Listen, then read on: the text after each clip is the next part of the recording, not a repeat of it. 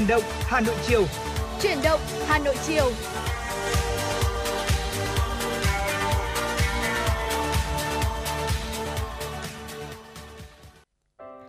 Xin kính chào quý vị thính giả. Chào mừng quý vị thính giả đến với Chuyển động Hà Nội chiều ngày hôm nay, được phát sóng trên tần số FM 96 MHz của Đài Phát thanh Truyền hình Hà Nội và đồng thời chương trình cũng đang được phát trực tuyến trên website hanoionline.vn. Ở chiều ngày hôm nay thì chúng ta sẽ có 120 phút đồng hành cùng với nhau thưa quý vị và hai MC sẽ cùng với quý vị đi qua thời lượng của buổi chiều ngày hôm nay là Thu Thảo và Trọng Khương.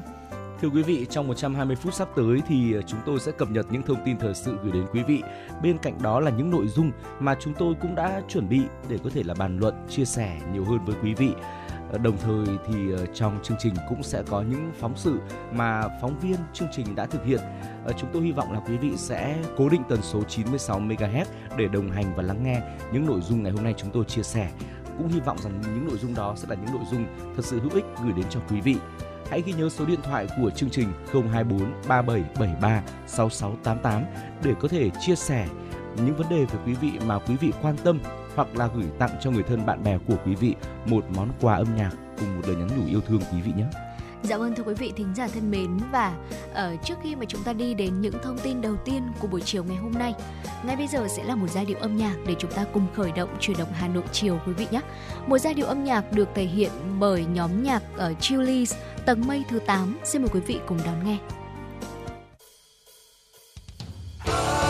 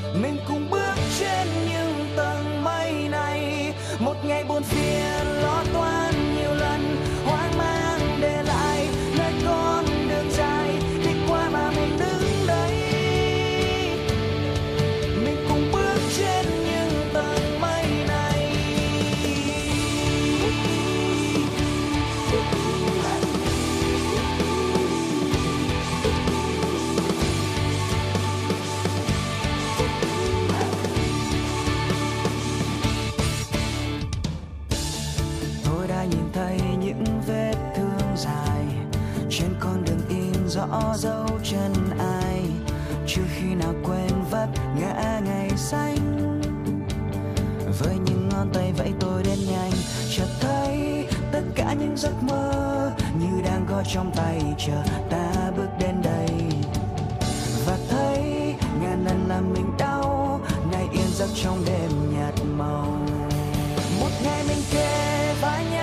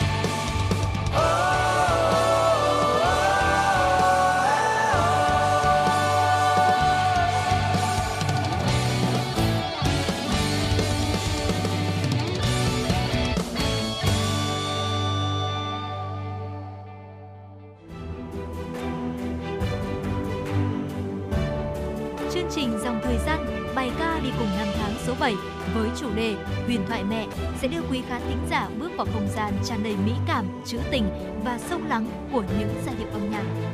Từ bao đời nay, hình tượng cha rồng mẹ tiền đã nằm sâu vào tiềm thức của mỗi người dân Việt Nam, trở thành biểu tượng thiêng liêng về giống hòa dân tộc, từ thuở khai thiên phá thạch, mở mang sơn trang bờ cõi. Trong huyền tích ấy, hình ảnh mẹ Âu Cơ như bao người mẹ Việt khác, bình dị, đảm đang, chịu thường, chịu khó. Mẹ dạy muôn dân trồng lúa nước, nuôi tầm, dệt vải, đánh bắt, hái lượm. Bởi vậy, hình tượng mẫu Âu luôn gắn liền với nền văn minh nông nghiệp, bà chính là người mẹ xứ sở. Mẹ Âu Cơ biểu tượng cho một nửa thế giới từng tạo nên mạch nguồn sự sống và lịch sử dân tộc thông qua những người phụ nữ Việt Nam. Từ hình ảnh người mẹ trong đời thường cho đến mẹ quê hương, mẹ tổ quốc, đối với mỗi người Việt, mẹ chính là biểu tượng thiêng liêng nhất. Nhân kỷ niệm 93 năm ngày thành lập Hội Liên hiệp Phụ nữ Việt Nam, chương trình Dòng Thời gian bài ca đi cùng năm tháng số 7 với chủ đề Huyền thoại mẹ được truyền hình trực tiếp trên kênh 1, kênh phát thanh FM 96 và các nền tảng số của Đài Hà Nội từ 20 giờ đến 21 giờ 50 ngày 22 tháng 10 tại trường quay S5 của Đài Hà Nội. Kính mời quý khán thính giả cùng theo dõi.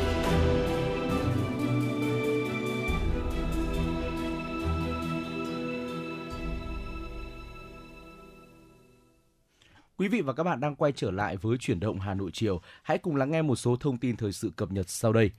Bộ Tài chính vừa ban hành thông tư 63/2023 TT-BTC sửa đổi, bổ sung một số điều của một số thông tư quy định về phí, lệ phí nhằm khuyến khích sử dụng dịch vụ công trực tuyến.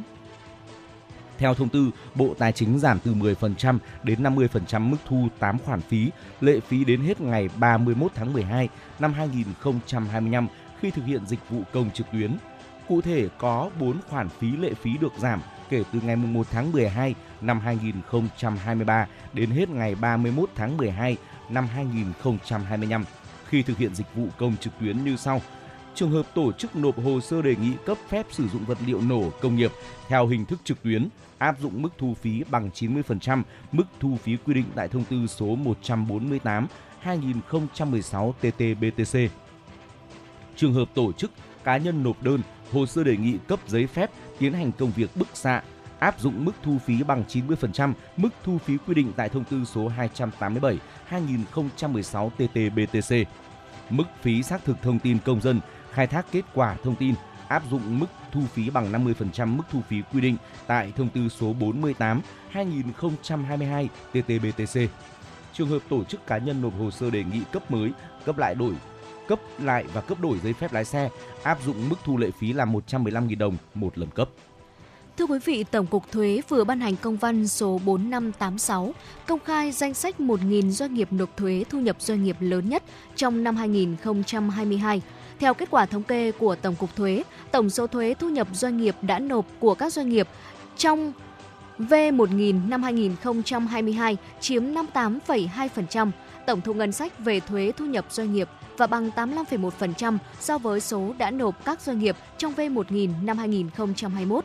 Qua 6 năm thực hiện, có 301 doanh nghiệp có 7 năm liên tiếp nằm trong V1000 của năm 2022, 2021, 2020, 2019, 2018, 2017 và 2016. Trong V1000 năm 2022, có 331 doanh nghiệp trong V1000 năm 2021 bị loại ra và đồng thời có 331 doanh nghiệp bổ sung vào V1000 năm 2022.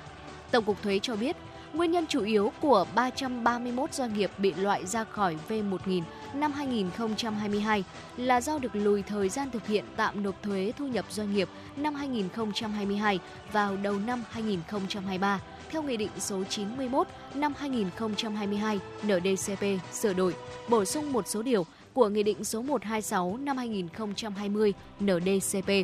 thì doanh nghiệp phải nộp 80% thuế thu nhập doanh nghiệp của năm 2022. Thời hạn cuối cùng là ngày 30 tháng 1 năm 2023. Trong số 331 doanh nghiệp bổ sung vào V1000 năm 2022, chủ yếu là nhờ doanh nghiệp nộp thuế thu nhập doanh nghiệp cho hoạt động phát sinh không thường xuyên như chuyển nhượng bất động sản, chuyển nhượng vốn, hoạt động khác nộp cho quyết định truy thu của các cơ quan có thẩm quyền trong năm 2021. Ủy ban nhân dân quận Hà Đông yêu cầu trường Trung học cơ sở Yên Nghĩa dừng ăn bán trú từ ngày hôm nay 19 tháng 10 sau khi phụ huynh phản ánh về suất ăn trưa leo teo giá 32.000 đồng. Nhiều phụ huynh chưa chuẩn bị cho điều đó do còn phải đi làm. Một phụ huynh cho biết gia đình được cô giáo chủ nhiệm thông báo trong nhóm Zalo nhà gần trường nên có thể sắp xếp nhờ người được, nhưng nhiều gia đình không biết xoay sở ra sao. Một số phụ huynh đang lo lắng vì chưa sắp xếp được cho con ăn uống thế nào, ai quản lý lúc trưa.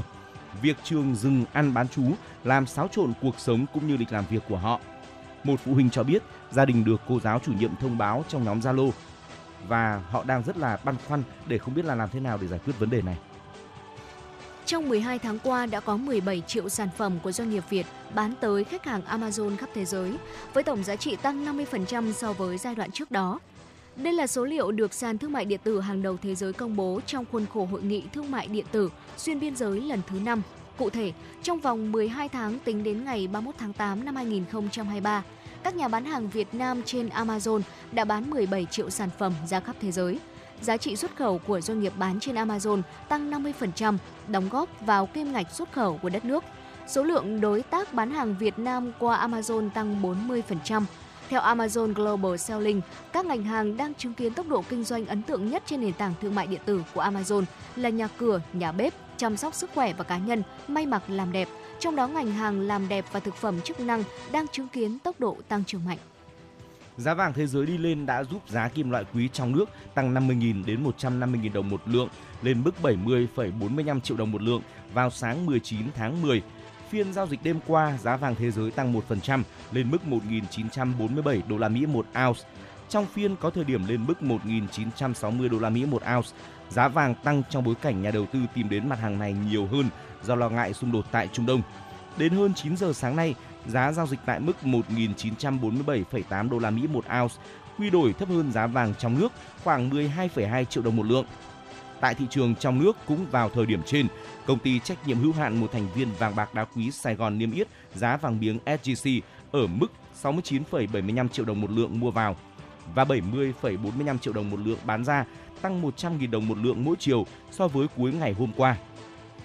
Công ty trách nhiệm hữu hạn Bảo Tín Minh Châu tăng 90.000 đồng một lượng chiều mua và 130.000 đồng một lượng chiều bán lên mức 69,76 triệu đồng một lượng mua vào 70,43 triệu đồng một lượng bán ra. Công ty cổ phần vàng bạc đá quý Phú Nhuận tăng 50.000 đồng một lượng chiều mua và giữ nguyên chiều bán để là 69,7 triệu đồng một lượng mua vào, 70,35 triệu đồng một lượng bán ra. Nếu như chênh lệch giá vàng miếng là 670.000 đến 700.000 đồng một lượng thì giá vàng nhẫn là trên dưới 1 triệu đồng một lượng. Vâng thưa quý vị và đó là những thông tin đầu tiên của chủ động Hà Nội buổi chiều ngày hôm nay. Phần thời lượng tiếp theo của chương trình xin mời quý vị cùng đến với tiểu mục Sống khỏe cùng với FM96. Thưa quý vị, đồ ăn vặt hay nước ngọt là những loại đồ ăn thức uống được rất là nhiều người yêu thích và đây cũng chính là uh, hai loại được bán tràn lan ở khắp các cổng trường học. Và có một điều đáng nói là mặt hàng này sẽ thường là có giá rất là rẻ. Thế nhưng mà chủ yếu thì lại không rõ nguồn gốc xuất xứ từ đâu đến và đây cũng chính là nguy cơ dẫn đến nhiều vụ ngộ độc cho các em học sinh. Ờ, ví dụ như là vụ ngộ độc mới đây ở Cao Bằng. Vậy thì ngày hôm nay trong tiểu mục Sống khỏe cùng với FM96, Thu Thảo và Trọng Khương đã cập nhật được một vài những thông tin xin được chia sẻ tới quý vị để chúng ta cảnh giác hơn với các loại nước ngọt không rõ nguồn gốc xuất xứ quý vị nhé. Thưa quý vị và ờ, đồ ăn vặt thì nước ngọt được bán tràn lan ở khắp các cổng trường học. Đây là nguy cơ dẫn đến nhiều vụ ngộ độc cho các em như là vụ học sinh ngộ độc mới đây ở Cao Bằng. Các loại đồ ăn, thức uống bán ở cổng trường rất là phong phú, nhưng mà phần lớn thì những mặt hàng này thường là không có nguồn gốc xuất xứ và không được kiểm nghiệm xem trong đó có chứa thành phần độc hại nào không. Đặc biệt là những đồ uống bắt mắt rẻ tiền ở cổng trường luôn hấp dẫn trẻ nhỏ. Đó là một trong những nguyên nhân chính gây ngộ độc thực phẩm, làm ảnh hưởng đến sức khỏe của các em học sinh. Thời gian gần đây, một số trường học ở vùng cao của tỉnh Cao Bằng đã xảy ra các vụ ngộ độc thực phẩm do học sinh uống các loại nước ngọt rẻ tiền không rõ nguồn gốc xuất xứ, có chữ nước ngoài in trên nhãn mác. Theo báo cáo của Ủy ban nhân dân huyện Bảo Lạc, chiều 21 tháng 9 có 8 học sinh trường phổ thông dân tộc bán trú và trung học cơ sở Cốc Bàng, xã Cốc Bàng bị đau đầu, đau bụng, buồn nôn, tiêu chảy và được đưa đến trạm y tế xã điều trị. Trước đó, các em ra cổng trường mua chai nước ngọt có in chữ nước ngoài về uống. Sau khi uống khoảng 30 phút xuất hiện các triệu chứng trên. May mắn được điều trị kịp thời nên sức khỏe đã ổn định. Ngày 23 tháng 9 thì 24 học sinh của trường này tiếp tục mua loại nước ngọt nói trên về uống và xuất hiện các triệu chứng đau bụng, buồn nôn, tiêu chảy được đưa đến trạm y tế xã. Trong đó có 6 em có biểu hiện nặng phải đưa lên trung tâm y tế để phải đưa lên trung tâm y tế huyện để điều trị. Vâng thưa quý vị, tất nhiên là đó không phải là trường hợp duy nhất hay là đầu tiên từ trước đến nay. Ở trước đó vào ngày mùng 7 tháng 9, 25 học sinh của trường tiểu học Việt Chu, xã Thống Nhất, huyện Hạ Lan tại Cao Bằng cũng đã bị ngộ độc thực phẩm sau khi mà ăn kẹo hay là uống nước ngọt không rõ nguồn gốc xuất xứ được mua ở cổng trường. Theo các chuyên gia y tế, tất cả thực phẩm không rõ nguồn gốc không được bảo quản hay là chế biến theo tiêu chuẩn vệ sinh an toàn thực phẩm sẽ đều có thể gây ngộ độc cho những người sử dụng. Người bị ngộ độc thực phẩm thường có những dấu hiệu như sau: buồn nôn, nôn, đau bụng, tiêu chảy, có thể là sốt, có thể là kèm theo các triệu chứng khác như là đau đầu này, chóng mặt, đau cơ hay là khó thở. Các dấu hiệu trên sẽ thường xảy ra vài phút vài giờ và thậm chí là một ngày sau khi ăn phải thực phẩm nhiễm độc. Những người bị ngộ độc sẽ cần được đưa đến cơ sở y tế để xử trí kịp thời. Ngoài nguy cơ ngộ độc cấp tính, các loại thực phẩm bẩn không rõ nguồn gốc hay là sản xuất không đúng quy trình quy định có thể chứa các hóa chất độc hại và từ đó tiềm ẩn nhiều nguy hại cho sức khỏe về lâu về dài sẽ ảnh hưởng đến quá trình chuyển hóa trong cơ thể, làm tăng nguy cơ gây ra các bệnh mạng tính như là béo phì này, tim mạch, đái tháo đường và thậm chí là gây ung thư. Theo tiến sĩ bác sĩ Trương Hồng Sơn, Viện trưởng Viện Y học ứng dụng Việt Nam, Thực phẩm bẩn là tên gọi chung để chỉ những thực phẩm có chứa các chất gây hại cho sức khỏe người dùng. Ở thực phẩm không đảm bảo an toàn vệ sinh sẽ dễ bị ô nhiễm bởi các tác nhân lý hóa sinh học và nếu như được tiêu thụ sẽ gây hại cho cơ thể của mình. Tác động tức thời có thể gây ra ngộ độc thực phẩm với các biểu hiện là đau bụng này, nôn mửa hay là tiêu chảy. À, tuy nhiên thì nguy hiểm hơn đó là sự tích lũy lâu dài của các độc tố trong thực phẩm bẩn gây ra những hậu quả mạn tính mà không có biểu hiện ngay ra bên ngoài và nguy hiểm nhất là gây ung thư. Thưa quý vị, các loại nước ngọt trên thị trường chủ yếu là loại nước có ga, là nước đã được truyền khí carbon dioxide dưới áp lực tạo sủi bọt. Nước ngọt có ga thường được thêm đường, chất tạo ngọt, phụ gia, chất bảo quản, hương liệu để tăng hương vị và tạo màu sắc hấp dẫn. Do đó thì loại thức uống này được nhiều người ưa thích, đặc biệt là trẻ em. Trên thực tế thì ngay kể cả với các loại nước ngọt có ga được sản xuất theo đúng tiêu chuẩn thì vẫn không phải là một loại thực phẩm tốt cho sức khỏe và sẽ nguy hại nếu mà lạm dụng. Theo các chuyên gia dinh dưỡng thì nước ngọt chứa rất là nhiều đường và các năng lượng không cần thiết. Trong một chai nước ngọt có ga chứa một lượng đường lớn tương đương với 22 gói nhỏ đường dùng để pha cà phê. Nếu tiêu thụ quá là nhiều đường sẽ khiến hàm lượng insulin trong cơ thể tăng vọt, đồng thời là gan cũng nhanh chóng biến đường thành chất béo. Đây là nguyên nhân khi thường xuyên uống nước ngọt có ga sẽ khiến chúng ta bị tăng cân béo phì. Uống nước ngọt nhiều cũng làm tăng nguy cơ mắc và khó kiểm soát các bệnh tim mạch, huyết áp, tiểu đường, loãng xương, các bệnh về gan và ung thư. Đối với trẻ nhỏ, uống nhiều nước ngọt sẽ làm giảm khả năng hấp thụ canxi, ảnh hưởng tới sự phát triển chiều cao của trẻ. Do vậy, để bảo vệ sức khỏe, tốt nhất là nên hạn chế sử dụng nước ngọt có ga. Nếu có sử dụng, cũng chỉ nên uống tối đa một lon một ngày và không nên sử dụng thường xuyên. Uống một lon nước ngọt 300 ml thôi thì cũng đã đủ nhu cầu về lượng đường đơn trong ngày rồi. Chưa kể, mỗi ngày chúng ta còn ăn uống các loại thực phẩm chứa đường khác nữa. Khi mà mua các sản phẩm nước ngọt nên chọn mua tại các cửa hàng siêu thị uy tín để đảm bảo nguồn gốc sản phẩm. Không nên hàng rẻ mà chọn các loại nước ngọt kém chất lượng đặc biệt là không nên sử dụng các loại nước ngọt được bày bán ở các hàng quán ven đường, bán rong ở cổng trường để tránh mua phải các loại nước ngọt giả, nước ngọt kém chất lượng, không rõ nguồn gốc xuất xứ. Dạ vâng thưa quý vị, đúng là như vậy. Chúng ta không nên ham rẻ mà chọn vài các loại nước ngọt kém chất lượng hay là không nên sử dụng các loại nước ngọt được bày bán ở các hàng quán ven đường này, hay là bán rong ở cổng trường để tránh mua phải các loại nước ngọt giả, nước ngọt kém chất lượng, không rõ nguồn gốc xuất xứ. Và rõ ràng như chúng ta có thể thấy rằng là những loại đồ ăn vặt hay là nước uống được bán ở các cổng trường à, thì có màu sắc vô cùng là bắt mắt cũng như là có nhiều hình thù vô cùng hình thù vô cùng là thú vị và cái điều đấy sẽ thu hút ừ, các em học sinh rất là lớn và khiến cho các em bỏ tiền ra để mua những cái loại thức ăn đồ uống đó về ăn về uống. Và trong trường hợp mà những loại thức ăn đồ uống đó được uh, sản xuất không rõ nguồn gốc không rõ xuất xứ và có chứa những chất độc hại thì khi mà các em sử dụng những loại thực phẩm đó hoàn toàn có thể để lại ảnh hưởng tới sức khỏe của mình. Do vậy mà uh, tất cả chúng ta cũng như là các bậc phụ huynh chúng ta nên uh, kiểm soát cái lượng à, đồ ăn thức uống cũng như là những loại đồ ăn thức uống mà con em mình tiêu thụ và hy vọng rằng là với những thông tin được chia sẻ trong tiểu mục sống khỏe cùng FM96 vừa rồi sẽ giúp cho quý vị có thêm những thông tin để mình cảnh giác hơn với những loại thức ăn đồ uống mà chúng ta tiêu thụ hàng ngày quý vị nhé. Và trước khi cùng nhau quay trở lại với dòng chảy tin tức của chủ động Hà Nội chiều nay, xin mời quý vị cùng đến với một giai điệu âm nhạc được thể hiện bởi ca sĩ Phương Mỹ Chi, ca khúc Giấc mơ cánh cỏ. Xin mời quý vị cùng thư giãn.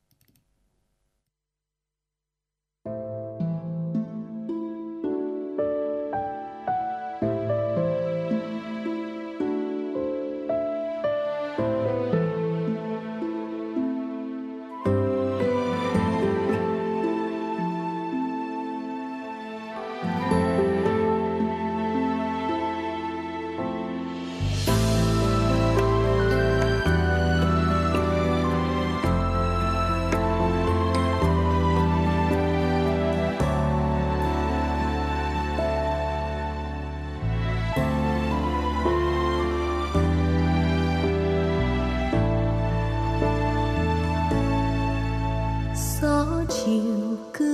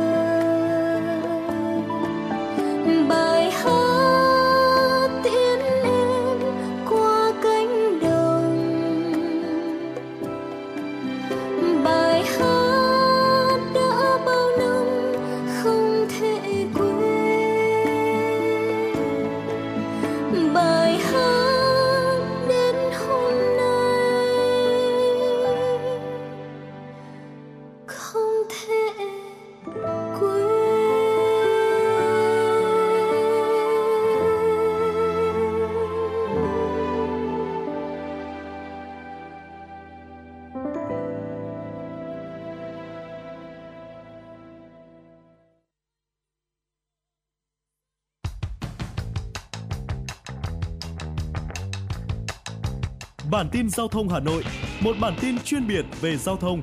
Những vấn đề dân sinh bức xúc liên quan đến công tác tổ chức giao thông, trật tự an toàn giao thông,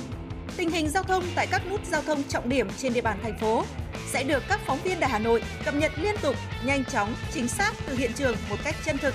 Cùng với đó là những ý kiến phân tích, đánh giá khách quan đa chiều của các chuyên gia, các nhà quản lý trong lĩnh vực an toàn giao thông và đô thị. Bản tin giao thông Hà Nội kênh thông tin hữu hiệu kết nối người dân với cơ quan quản lý, lực lượng chức năng. Phát sóng 17 giờ hàng ngày trên kênh 1 truyền hình Hà Nội. Mời quý vị và các bạn đón xem.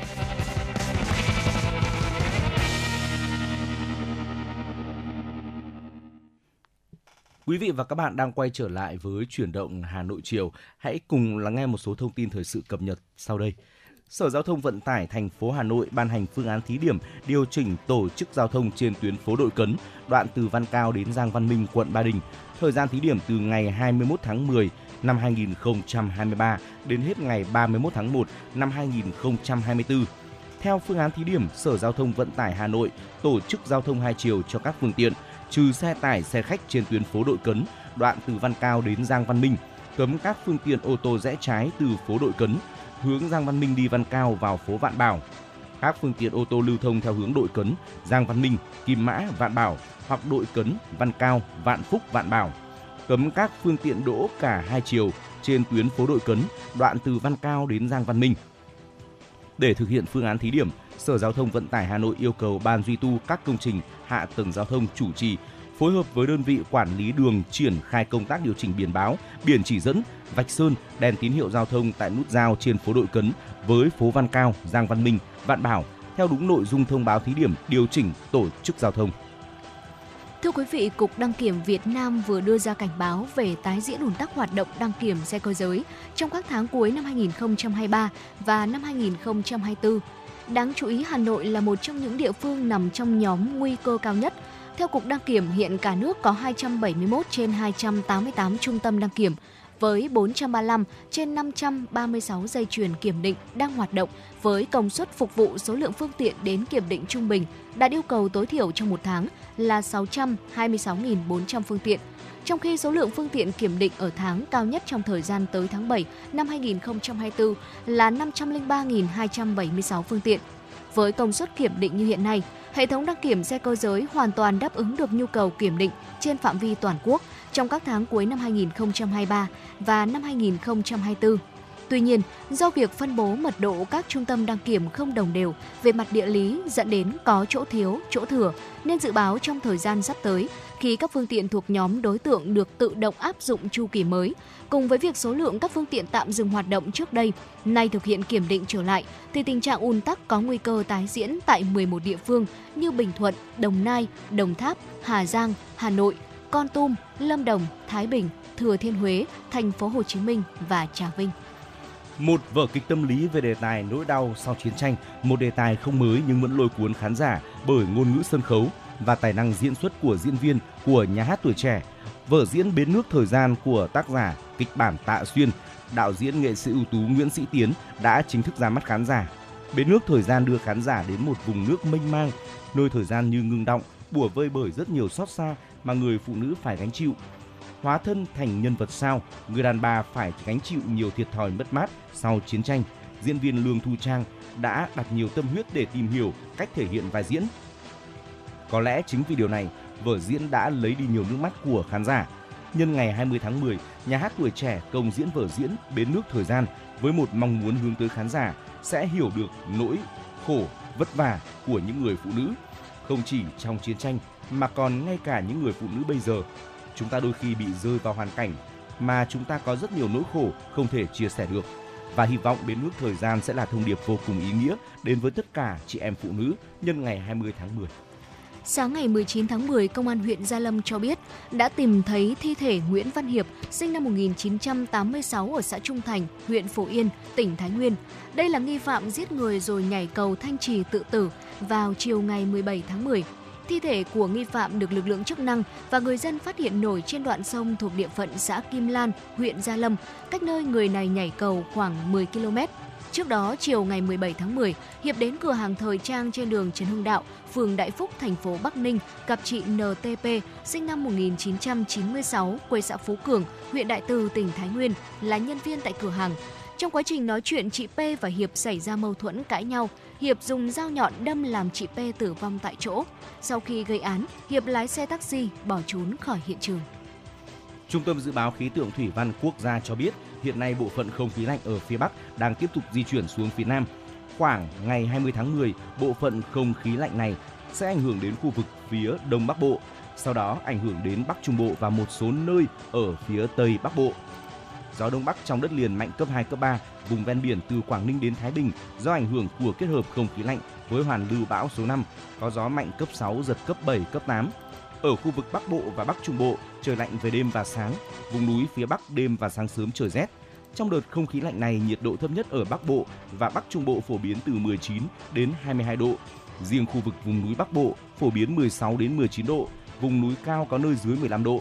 Trên biển từ ngày 20 tháng 10, do ảnh hưởng của bão số 5 kết hợp với không khí lạnh nên ở vịnh Bắc Bộ bao gồm các huyện đảo Cô Tô, Bạch Long Vĩ có gió mạnh cấp 6 cấp 7, vùng gần tâm bão đi qua mạnh cấp 8, giật cấp 10, sóng biển cao từ 3 đến 5 mét, biển động mạnh. Dạ vâng thưa quý vị và sẽ còn rất nhiều những tin tức khác nữa được cập nhật từ quý vị thính giả ở trong phần thời lượng của Chủ động Hà Nội chiều nay. Và trước khi chúng ta cùng đến với những nội dung tiếp theo, xin mời quý vị cùng quay trở lại với không gian âm nhạc của chương trình. Hãy cùng đến với giọng ca của Kim Hải Haki và Dương Zero, ca khúc Hà Nội có em. Em có biết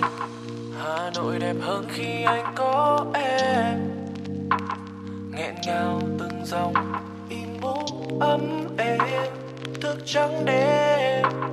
ta mong chờ thân thờ trong ngần ngơ. Có phải khi là yêu một ai thì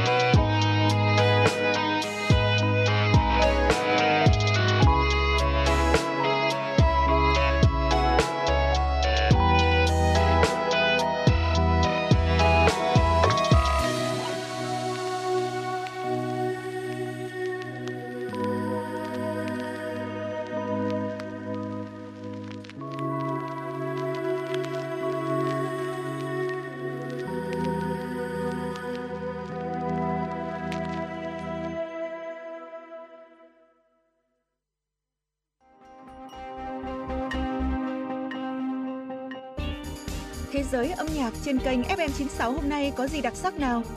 Những ca khúc nổi tiếng toàn cầu, những bản nhạc chạm đáy trái tim, những giọng ca chinh phục cả thế giới sẽ có trong chương trình ca nhạc nhẹ quốc tế. Hãy đón nghe vào lúc 5 giờ 30 và 19 giờ 30 mỗi ngày. Hà Nội Radio Concert, tinh hoa âm nhạc thế giới. Chương trình giới thiệu các tác phẩm kinh điển của các nhà soạn nhạc nổi tiếng thế giới. Với Hà Nội Radio Concert, quý vị sẽ cảm nhận được những điều thú vị chưa từng khám phá trong âm nhạc trên Radio Hà Nội FM 96. Đón nghe lúc 14 giờ và 21 giờ mỗi ngày.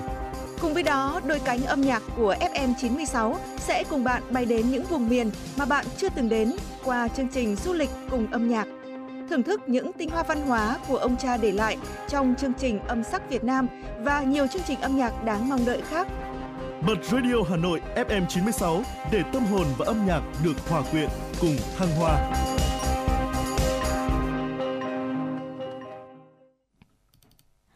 Quý vị thính giả thân mến, quay trở lại với chủ động Hà Nội chiều ngày hôm nay. Phần thời lượng tiếp theo của chương trình, xin mời quý vị cùng đến với tiểu mục Khám phá Hà Nội. Quý vị thân mến, tháng 10 về mang theo gió heo may và đây cũng chính là lúc mà ở những con ốc béo mẫm thơm lừng bên bát mắm gừng, khiến cho nhiều người dù là sành ăn hay không cũng cảm thấy xốn sang, đúng không ạ? Thức quà vặt này của người Hà Nội khiến bất cứ ai cứ đi là nhớ này, hay là khi về là thương. Thực ra thì khắp giải đất chữ S trải dài từ Bắc vào Nam của chúng ta, từ đồng bằng cho đến miền núi hay là từ đất liền cho đến hải đảo xa xôi, nơi nào mà chẳng có món ốc đúng không quý vị? À, tuy nhiên thì cứ vào độ tháng 10 thì người ta lại nhức cả cõi lòng khi mà nhớ đến món ốc luộc nóng hổi bên vỉa hè của người Hà Nội. Bởi vậy mà có một câu thế này quý vị, ốc tháng 10 người Hà Nội. Và ngày hôm nay trong tiểu mục khám phá Hà Nội, hãy cùng với Thu Thảo và Trọng Khương khám phá về món ăn này ở Hà Nội quý vị nhé. Thưa quý vị, vùng đồng bằng Bắc Bộ nổi tiếng với những con ốc nứa, ốc đá, ốc mít, ốc nhồi, ốc bươu. Giữa hàng nghìn ao hồ lấp lánh ánh nước, lẫn những cánh đồng trải rộng thẳng cánh cò bay. Đương nhiên thì không chỉ riêng người Hà Nội ăn ốc, dân cư tứ xứ về thủ đô mưu sinh cũng phải ấn tượng với món ốc khi thu về, bởi người Hà Nội vẫn luôn tinh tế trong từng thao tác chọn ốc, ăn ốc và thưởng vị ngon của ốc mà không phải nơi nào cũng có. Và cứ thế đến tháng 10 mùa thu, khi mà heo may về góc phố, phủ lên lớp xương lạnh nhẹ nhẹ, người ta lại rủ rỉ tay nhau lên phố ăn ốc. Ngay cả những người nhập môn thưởng ốc thì cũng biết, chẳng ai ăn ốc vào ngày hạ huyền khi mà mặt trăng hao khuyết lưỡi liềm hay biến mất. Nói cách khác là vào đầu tháng và cuối tháng, người ta nghỉ chơi với ốc. Lúc này ốc sinh sản, vừa gầy, lại nhạt, tựa như câu nhạt như nước ốc. Ốc ăn lúc này ít thịt, không thơm và lại chúng cũng lạo xạo ốc con, ăn chẳng còn cái gì là gọi là vị ngon nữa. Muốn ăn ốc, muốn ăn ốc ngon, phải chọn ngày trăng tròn.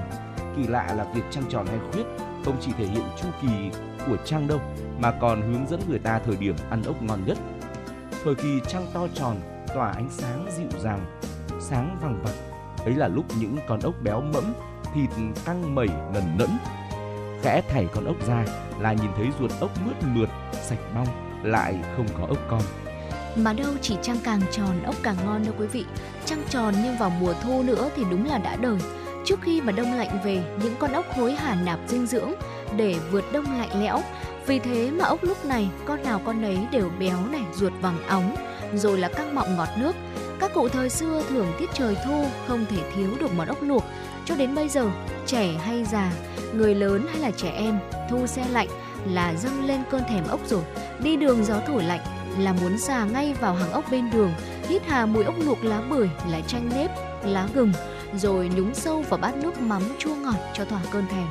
Nói đến ốc thì có nhiều món ngon vô kể thưa quý vị. Thế nhưng mà chẳng qua là người ta thèm thuồng cái hơi nóng bốc lên nghi ngút của bát ốc luộc xen lẫn với mùi lá chanh đậm đà cho nên là mới ấn tượng hơn cả mà thôi ốc luộc, một món ăn vặt chế biến vô cùng đơn giản mà chúng ta chỉ cần đổ ốc vào luộc với lá chanh này, xả, ớt là chúng ta đã có một món ốc luộc vô cùng thơm ngon rồi.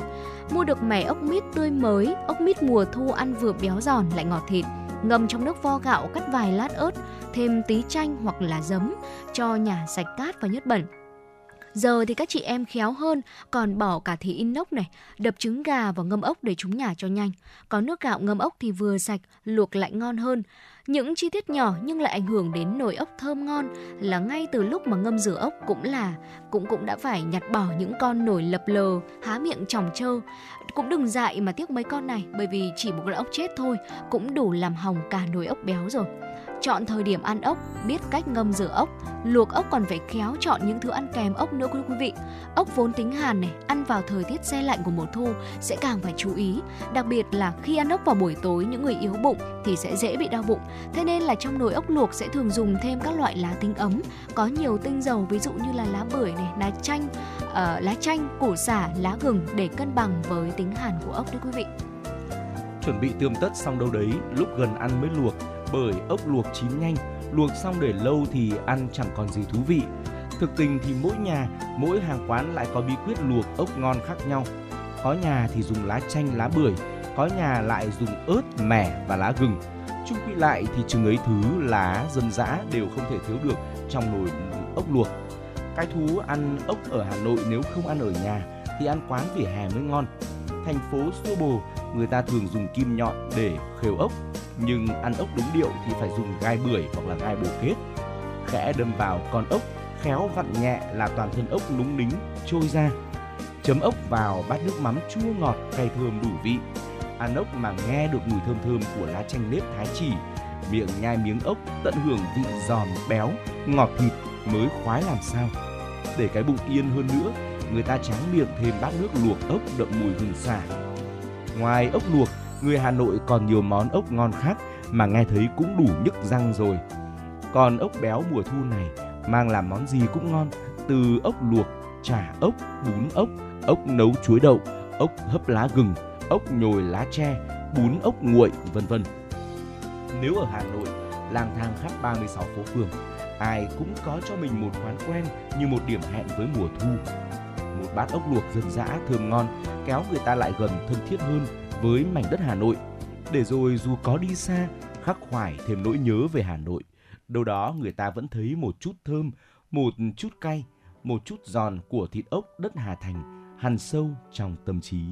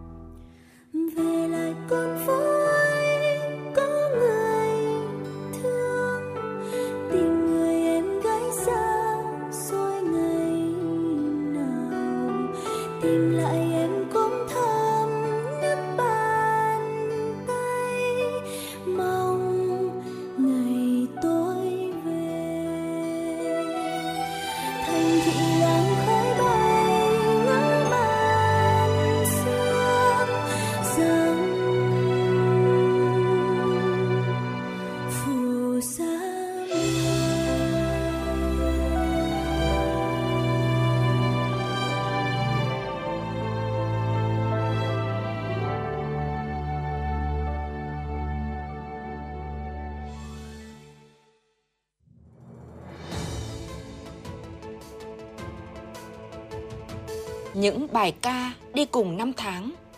những giai điệu hào hùng của dân tộc, những ca khúc trong thời kỳ đổi mới. Tất cả sẽ được giới thiệu trong chương trình ca khúc Việt Nam trên sóng FM tần số 96 MHz của Đài Hà Nội. Theo dòng thời gian, chương trình ca khúc Việt Nam như thanh âm chào ngày mới phát sóng vào lúc 5 giờ 30 đến 6 giờ hàng ngày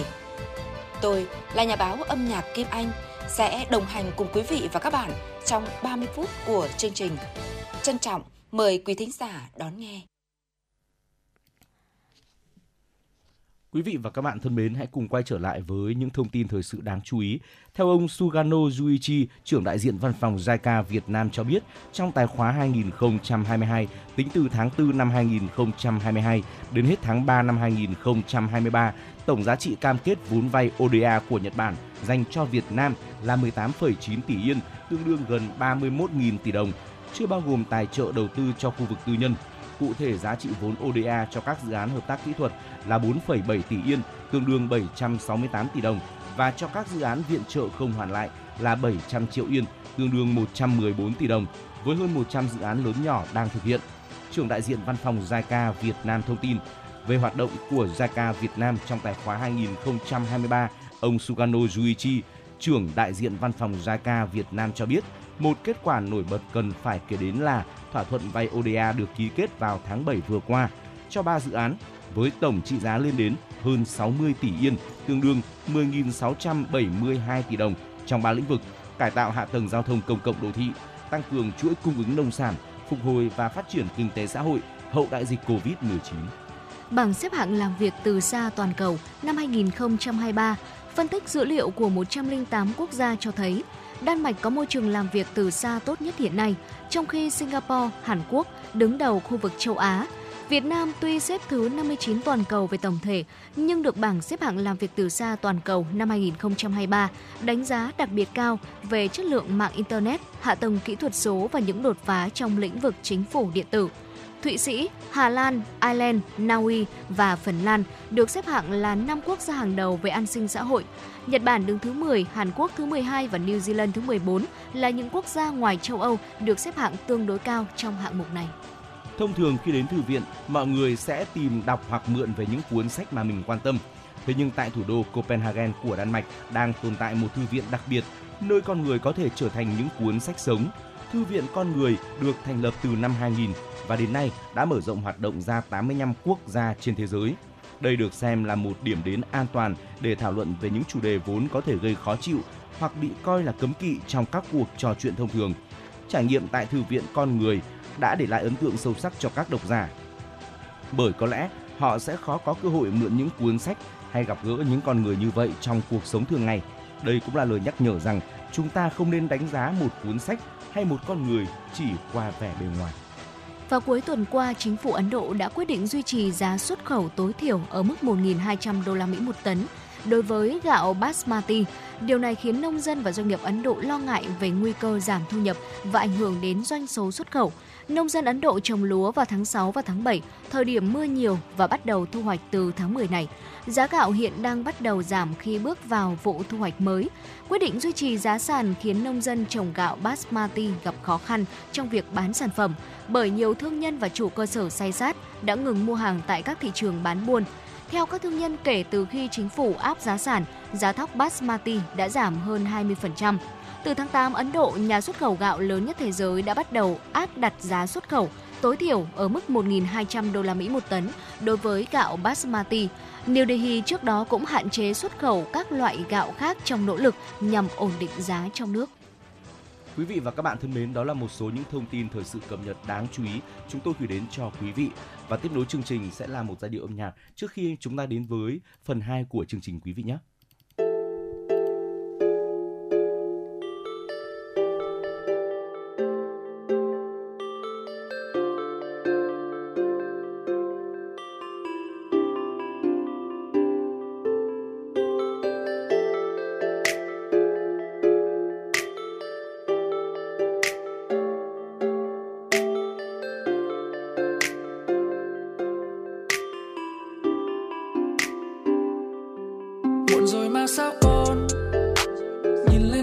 rồi quay ra, lại quay vào. Nằm chăn chọc vậy đến sáng mai, ôm từng từ nụ cười của ai đó. Làm con tim ngông nghe như muốn khóc mà. Vắt tay lên trên chán mơ mộng được đứng bên em trong nắng xuân hồng. Một giờ sáng trôi qua trôi nhanh cứ theo ưu phiền miên man. Âm thầm gieo tên em vẽ lên hy vọng. Đúng là yêu thật rồi, còn không thì hơi phi này. Cứ thế loanh quanh loanh quanh loanh quanh, lật qua đặt lại hai giờ. Những ngôi sao trên cao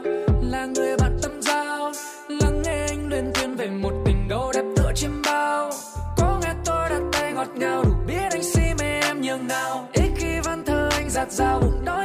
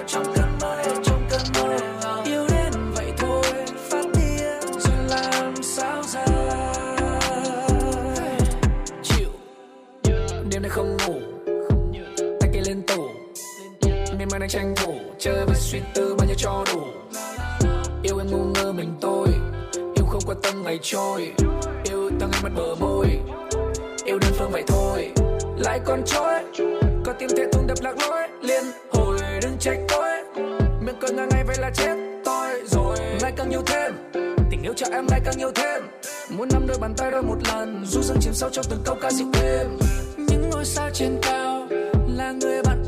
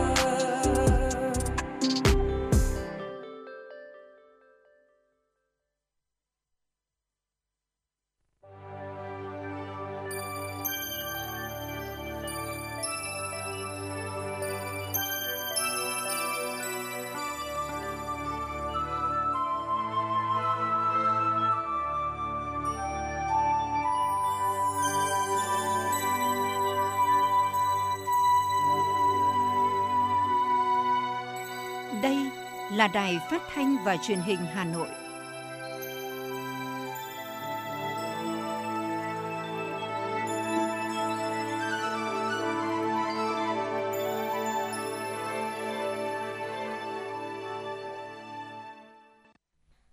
Quý vị và các bạn thân mến, bây giờ là 17 giờ ngày 19 tháng 10 năm 2023. Chương trình Chuyển động Hà Nội chiều của chúng tôi đang được phát trực tiếp trên tần số FM 96 MHz của Đài Phát thanh Truyền hình Hà Nội và chương trình cũng đang được phát trực tuyến trên website hanoionline.vn. Và tiếp nối chương trình Chuyển động Hà Nội chiều ngày hôm nay, ngay bây giờ sẽ là những tin tức đáng quan tâm mà chúng tôi cập nhật tới quý vị. Nhằm đánh giá thực trạng âm nhạc hiện nay và đưa ra những dự đoán cho tương lai, Bộ Văn hóa, Thể thao và Du lịch phối hợp với các đơn vị chức năng tổ chức hội thảo quốc tế công nghiệp âm nhạc và những triển vọng tương lai trong khuôn khổ lễ hội âm nhạc quốc tế gió mùa Mansun Music Festival 2023. Thời gian tổ chức hội thảo vào ngày 20-21 tháng 10 tại thành phố Hà Nội. Tham dự hội thảo gồm đại diện các bộ ban ngành, các đại sứ quán nước ngoài tại Việt Nam, các tổ chức nghệ thuật, các chuyên gia âm nhạc trong nước và quốc tế, các nghệ sĩ Việt Nam và nước ngoài tham gia biểu diễn tại lễ hội âm nhạc quốc tế gió mùa 2023. Số lượng dự kiến từ 60 đến 80 người, trong đó đại biểu quốc tế dự phát biểu tại hội thảo khoảng 4 người. Hội thảo quốc tế công nghiệp âm nhạc và những triển vọng tương lai là cơ hội để các chuyên gia, diễn giả trong nước và quốc tế chia sẻ suy nghĩ kinh nghiệm, đề xuất trong việc hỗ trợ người thực hành âm nhạc cũng như chiến lược phát triển ngành công nghiệp âm nhạc nói riêng, công nghiệp sáng tạo và văn hóa nói chung của Việt Nam. Sáng nay, hội nghị kết nối thông tin về nhu cầu thị hiếu và phổ biến quy định thị trường nông sản trong nước đã được tổ chức tại Hà Nội. Thông tin tại hội nghị, bà Nguyễn Thị Thu Hằng, Tri Cục trưởng Tri Cục Quản lý Chất lượng Nông lâm sản và Thủy sản Hà Nội, với gần 10 triệu người dân cư trú thường xuyên, Hà Nội là một trong ba địa phương tiêu thụ nông sản, thực phẩm lớn nhất của cả nước. Hiện quy mô sản xuất nông nghiệp của Hà Nội thuộc top đầu cả nước, nhưng sản phẩm làm ra mới chỉ đáp ứng được từ 20 đến 70% nhu cầu của thị trường tùy loại sản phẩm. Phần còn lại phải khai thác từ các tỉnh thành phố và nhập khẩu. Từ thực tế này, thời gian qua, Hà Nội đã kết nối hợp tác, ký kết biên bản ghi nhớ với 43 tỉnh, thành phố, xây dựng và phát triển hơn 900 chuỗi liên kết để cung cấp nông sản an toàn, chất lượng cho người tiêu dùng thủ đô. Từ đầu tháng 10 đến nay, Thanh tra Sở Y tế Hà Nội đã xử phạt 14 cơ sở hành nghề y dược tư nhân trên địa bàn Hà Nội với số tiền 330,5 triệu đồng. Theo đó, Thanh tra Sở Y tế đã ra quyết định xử phạt vi phạm hành chính 9 cơ sở hành nghề y dược tư nhân với số tiền trên 245 triệu đồng. Trong đó đình chỉ hoạt động của phòng khám đa khoa Y Tâm trực thuộc công ty cổ phần y tế Y Tâm trong 18 tháng, phòng khám chuyên khoa răng hàm mặt trực thuộc công ty cổ phần công nghệ và dịch vụ y tế VSMed trong 3 tháng. Phòng khám đa khoa Y Tâm trực thuộc công ty cổ phần y tế Y Tâm có địa chỉ tại ô số 1 cộng 2 BT1 khu đô thị mới Văn Phú, phường Phú La, quận Hà Đông. Phòng khám bị xử phạt 90 triệu đồng và bị đình chỉ hoạt động trong thời gian 18 tháng do cung cấp dịch vụ khám chữa bệnh đang trong thời gian bị đình chỉ hoạt động. Thưa quý vị, ngày 19 tháng 10, Công an thành phố Hà Nội cho biết Trước đó vào chiều ngày 16 tháng 10 tiến hành kiểm tra đột xuất một điểm tập kết tại đường Bắc Hồng đội 6, Phòng Cảnh sát Kinh tế Công an thành phố phối hợp với Công an quận Thanh Xuân, Công an phường Khương Trung và đội quản lý thị trường số 17, Cục Quản lý Thị trường Hà Nội đã phát hiện và triệt phá một tụ điểm san chiết khí N2O trái phép, mạo danh cơ sở kinh doanh hoa quả khi lực lượng chức năng ập vào kiểm tra các nhân viên của cơ sở này vẫn đang san chiết khí N2O từ bình to sang các bình nhỏ để giao bán cho khách có nhu cầu đặt mua. Toàn bộ hơn 150 bình khí N2O đều không có hóa đơn chứng từ, chứng minh nguồn gốc xuất xứ. Lực lượng chức năng xác định chủ cơ sở là Đỗ Trung Kiên, sinh năm 1991, trú tại huyện Thanh Trì. Chủ cơ sở khai nhận các bình khí được thu mua trôi nổi trên mạng xã hội. Mỗi bình, đối tượng sẽ thu về tranh lệch từ 100 đến 150 nghìn đồng. Các bình khí được san chiết, sau đó bỏ vào vali, túi thể thao để ngụy trang nhằm qua mắt lực lượng chức năng khi đi giao cho khách. Đây là thủ đoạn không mấy xa lạ của những đối tượng vận chuyển bình khí N2O hay còn gọi là khí cười trái phép trong thời gian gần đây. Thị trường bất động sản bắt đầu ghi nhận nhiều điểm sáng hơn, đó là những địa phương kinh tế phát triển, quan tâm, chú trọng thúc đẩy đầu tư hạ tầng giao thông, có nhiều nguồn cung phù hợp với nhu cầu như Hà Nội, Hải Phòng, Lào Cai, Đà Nẵng, thành phố Hồ Chí Minh. Theo các chuyên gia lĩnh vực bất động sản, kết quả này là sự nỗ lực, liên kết, phối hợp chặt chẽ giữa cơ quan quản lý nhà nước và doanh nghiệp với những động thái quyết liệt của chính phủ cùng các bộ ngành nhằm tháo gỡ khó khăn vướng mắc. Gần 20 văn bản giới luật liên quan được chính phủ ban hành với nội dung ngày càng sát hơn với nhu cầu thực tế của thị trường bất động sản và doanh nghiệp. Trên tinh thần tiếp thu các ý kiến đóng góp sửa đổi, bổ sung theo hướng phù hợp với chiến lược nhà ở quốc gia. Thông tin về hàng trăm dự án được tháo gỡ, tái khởi động trở lại, góp phần tạo thêm niềm tin và sức mạnh cho thị trường bất động sản cũng như các chủ thể tham gia, giúp thị trường tháng sau tốt hơn tháng trước, quý sau tốt hơn quý trước.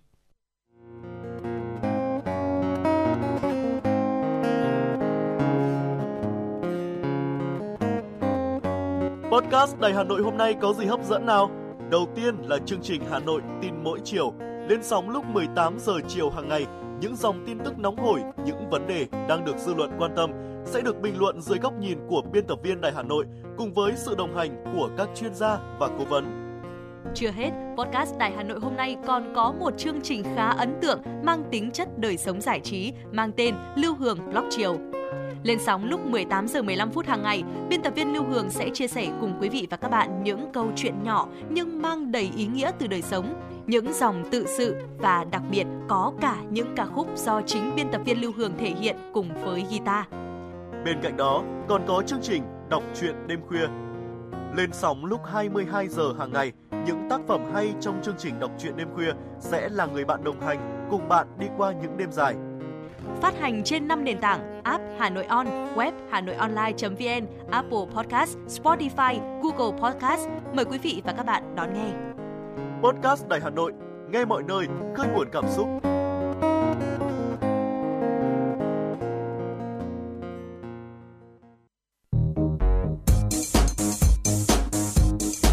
Chuyến bay mang số hiệu FM96 đang chuẩn bị nâng độ cao. Quý khách hãy thắt dây an toàn, sẵn sàng trải nghiệm những cung bậc cảm xúc cùng FN96.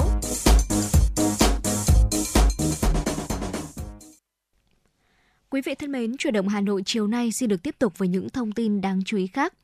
Sáng nay, Sở Giao thông Vận tải Hà Nội tổ chức hội nghị thông tin về tình hình thực hiện giải pháp thí điểm đảm bảo an toàn giao thông khu vực trước cổng một số trường học trên địa bàn Hà Nội – đây là hoạt động nằm trong khuôn khổ dự án sáng kiến Bloomberg Philanthropies vì an toàn giao thông đường bộ toàn cầu giai đoạn năm 2021-2025 do quỹ Bloomberg tài trợ. Dự án hỗ trợ 4 hợp phần chính bao gồm hạ tầng giao thông, cưỡng chế vi phạm trật tự an toàn giao thông, tuyên truyền và truyền thông về an toàn giao thông, dữ liệu và giám sát. Năm 2023, Sở Giao thông Vận tải Hà Nội chủ trì phối hợp với tư vấn của dự án và các đơn vị liên quan ra soát lựa chọn thực hiện triển khai tại ba địa điểm có những điều kiện giao thông và hạ tầng khác nhau, bao gồm cụm trường tiểu học, trung học cơ sở, trung học phổ thông Xuân Đình, quận Bắc Từ Liêm, trường tiểu học Nguyễn Du quận Hà Đông, cụm trường mầm non Sài Sơn B, tiểu học Sài Sơn A, trung học cơ sở Sài Sơn, huyện Quốc Oai. Tại hội nghị, đại diện các trường học trong khuôn khổ dự án đều bày tỏ mong muốn dự án sớm được triển khai và khẳng định sẽ tích cực tham gia triển khai thí điểm dự án.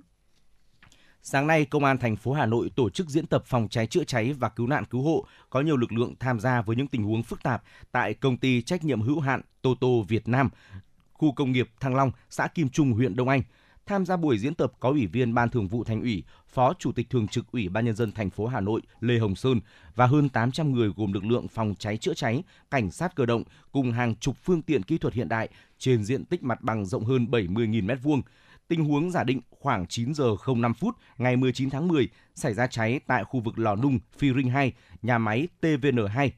Nguyên nhân do gioăng cao su làm kín từ khớp nối giữa đường ống và van điều áp hoạt động lâu ngày bị ăn mòn, khiến khí ga bị dò dỉ ra môi trường xung quanh, tạo thành hỗn hợp khí cháy, nổ, gặp ngọn lửa trong quá trình nung sản phẩm gây cháy nổ.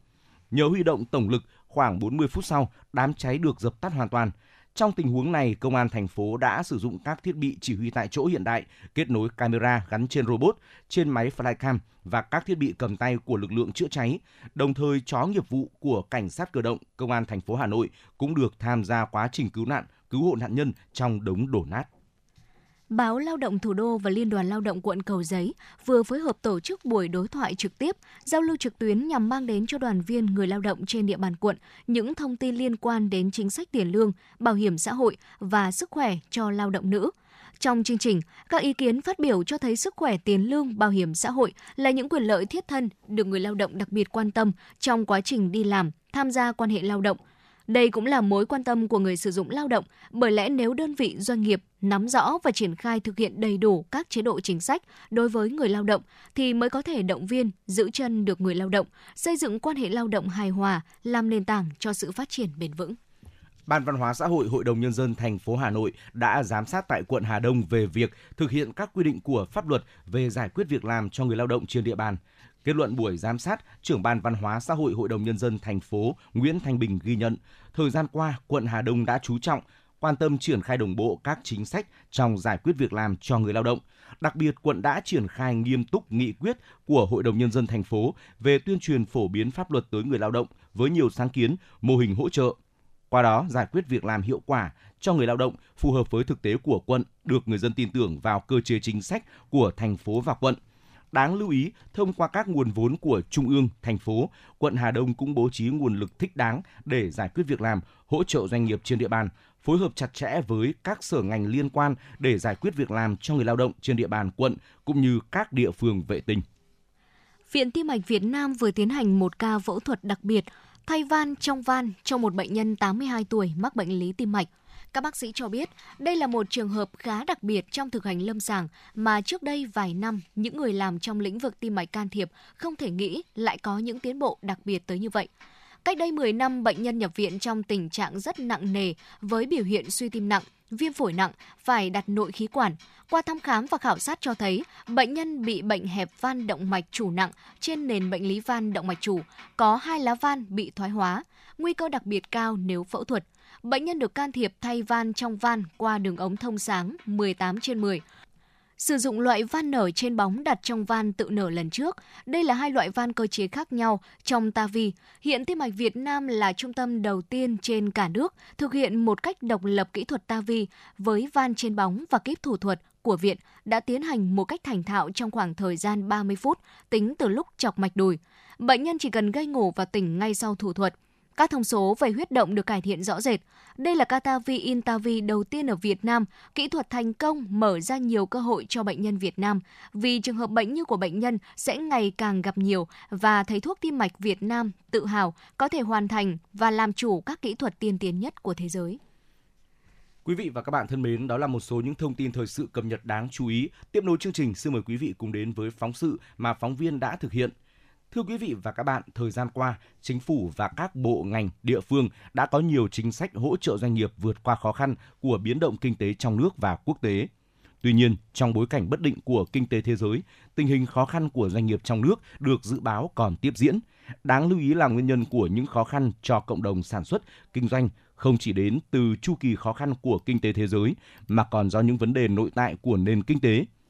Do đó, các chuyên gia kinh tế khuyến nghị cần tăng cường hỗ trợ chính sách giúp doanh nghiệp tránh nguy tìm cơ trong biến động kinh tế. Mời quý vị cùng đến với phóng sự có tựa đề Hỗ trợ doanh nghiệp vượt khó trong biến động kinh tế. Chuyên gia đánh giá Việt Nam ở trong khu vực tăng trưởng năng động và có bước chuyển mạnh, đặc biệt là trong chuyển đổi số. Nếu biết khai thác vị trí khu vực Đông Nam Á thì sẽ có cơ hội tốt để thu hút nguồn lực về công nghệ, mở rộng thị trường, thậm chí là nguồn nhân lực để vươn lên nâng cao được năng lực cạnh tranh. Ông Vũ Tiến Lộc, nguyên chủ tịch Liên đoàn Thương mại và Công nghiệp Việt Nam, phân tích. Trong cái bối cảnh mà nền kinh tế thế giới khó khăn như vậy thì các nước đang phát triển, năng lực cạnh tranh tương đối thấp như nước ta thì sẽ chịu tác động mạnh nhất. Tất nhiên là trong cái điều kiện của nền kinh tế toàn cầu hiện nay không chỉ có những cơn gió ngược mà cũng có những cơn gió nó thuận chiều cho cái sự phát triển thì đó là cái khoa công nghệ là phát triển bền vững nhân văn rồi là cái xu hướng hội nhập cái xu hướng cộng sinh để thúc đẩy cái sự phát triển thế còn cái phương châm nào cho cái sự phát triển của nền kinh tế của cộng đồng doanh nghiệp trong cái bối cảnh này, thì tôi nghĩ là cái quan trọng nhất là chúng ta dựa vào sức của chính chúng ta, nâng cao cái nội lực của mình thì chính là cái cách thức quan trọng nhất để chúng ta ứng phó với mọi cái sự thay đổi của cái môi trường bên ngoài. Là chúng ta nâng cao cái năng cạnh tranh của chúng ta, đảm bảo là thích ứng, chống chọi được với những cái thay đổi đó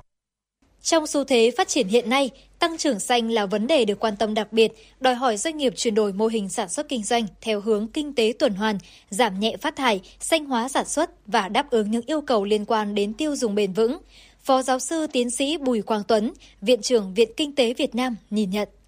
xanh hóa tiêu dùng tức là tiêu dùng bền vững nó là một cái sức ép để cho các doanh nghiệp chúng ta phải thay đổi các cái sản phẩm đáp ứng được yêu cầu về xanh hóa đó yêu cầu về tiêu dùng bền vững thì đấy chính là những cái cơ hội mà chúng ta bắt buộc cũng sẽ phải thay đổi Nếu mà chúng ta đáp ứng được yêu cầu đấy thì chúng ta có cơ hội để xuất khẩu sang cái thị trường mà hiện nay là người ta bắt đầu có cái nhu cầu rất là cao đối với những cái sản phẩm xanh hóa này. Đối với dài hạn ấy, thì doanh nghiệp cần phải à, đổi mới cái mô hình kinh doanh theo cái hướng là áp dụng quản trị nó hiện đại, những cái mô hình quản trị mà số hóa mà có thể giúp cho doanh nghiệp tốt hơn. Và xu hướng xanh hóa đấy, tôi cho rằng đây là một cơ hội để các doanh nghiệp có thể nắm bắt để tham gia vào thị trường châu Âu rồi là những cái ờ, xu hướng về hỗ trợ cho cái chuyển đổi năng lượng nhất nhiều cái xu hướng về xanh hóa đấy thì cần phải có giải pháp trong cái tầm trung hạn và dài hạn để có cái chiến lược phù hợp tôi đặc biệt nhấn mạnh là cái phần thích ứng bây giờ là rất là quan trọng cũng phải thẳng thắn nhìn nhận, sức khỏe của cộng đồng doanh nghiệp đã bị bào mòn đi nhiều so với năm ngoái. Mặc dù Quốc hội và Chính phủ có nhiều chính sách hỗ trợ phục hồi và tăng trưởng kinh tế, nhưng doanh nghiệp vẫn gặp nhiều trở ngại do những khó khăn về thủ tục hành chính.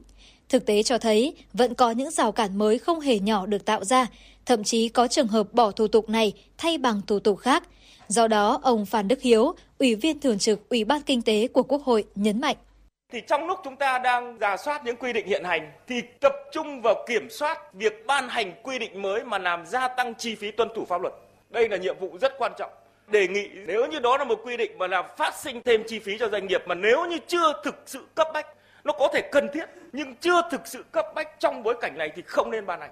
Đây là một biện pháp giảm thiết thực nhất. Chúng ta cứ làm được tốt điều này tôi tin rằng là doanh nghiệp cũng phần nào yên tâm, đỡ lo lắng trong cái việc tổ chức hoạt động sản xuất kinh doanh. Về giải pháp hỗ trợ chính sách cho doanh nghiệp, ông Lê Duy Bình, Giám đốc Công ty Nghiên cứu và Tư vấn Kinh tế Economica Việt Nam đề nghị. Các cơ quan thực thi chính sách sẽ cần phải thực hiện những cái biện pháp tháo gỡ sớm và nhanh ở những cái khó khăn của các doanh nghiệp hiện nay những chính sách của doanh nghiệp đặc biệt quan tâm, ví dụ như là thủ tục hành chính liên quan đến ờ, quy định về phòng cháy chữa cháy, rồi những cái quy định về hoàn thuế VAT hoặc một số những quy định hiện nay như là kiểm tra chuyên ngành, một loạt tất cả những quy định như vậy, cần phải được xử lý càng sớm càng tốt để có thể tháo gỡ những khó khăn và tạo dựng lại cái niềm tin cho doanh nghiệp và củng cố thêm niềm tin cho doanh nghiệp đối với nội dung này. Và bên cạnh đó thì chúng ta sẽ thực hiện những biện pháp căn cơ, giống như là chúng ta đã làm trong thời gian vừa qua và mạnh mẽ hơn À, để có thể cải cách thể chế, cải cách thủ tục hành chính để từ đó tạo một cái môi trường kinh doanh thuận lợi và với cái chi phí tuân thủ thủ hành chính thấp với những cái chi phí về tuân thủ pháp luật thấp và cái điều đó sẽ tạo một cái nền tảng quan trọng cho cái sự phục hồi kinh tế trong cái thời gian tới. Theo các chuyên gia kinh tế, giải pháp trước mắt bao gồm việc cần giảm chi phí, nâng cao sức cạnh tranh của doanh nghiệp và tăng khả năng tiếp cận vốn vay. Giải pháp cũng được cộng đồng doanh nghiệp và các chuyên gia kiến nghị thực hiện là đẩy mạnh đầu tư công để bơm tiền cho nền kinh tế, tập trung vào nâng cao chất lượng cơ sở hạ tầng quan trọng của quốc gia, trong đó chú trọng các hạ tầng kết nối giữa các trung tâm kinh tế đã hiện hữu với các địa phương lân cận để tạo cơ hội thu hút các làn sóng đầu tư tư nhân, đầu tư nước ngoài thế hệ mới. Bên cạnh sự đồng hành của các bộ ngành và địa phương trong tạo điều kiện cho doanh nghiệp phục hồi, thì cộng đồng doanh nghiệp cũng cần tiếp tục nỗ lực hết mình, đoàn kết vượt khó, góp sức vào sự phục hồi kinh tế của đất nước.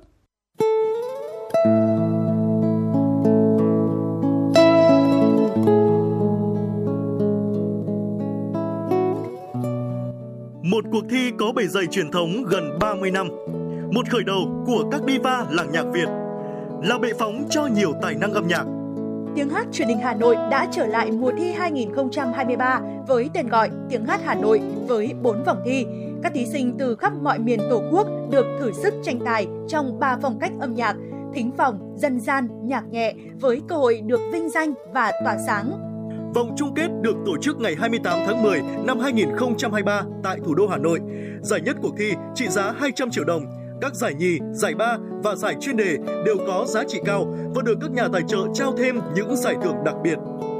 Tiếng hát Hà Nội 2023, một cuộc thi, một cơ hội so tài và tỏa sáng. Tiếng hát Hà Nội, chấp cánh cho các tài năng. Trân trọng cảm ơn tập đoàn Vingroup và các công ty thành viên đã đồng hành cùng chương trình.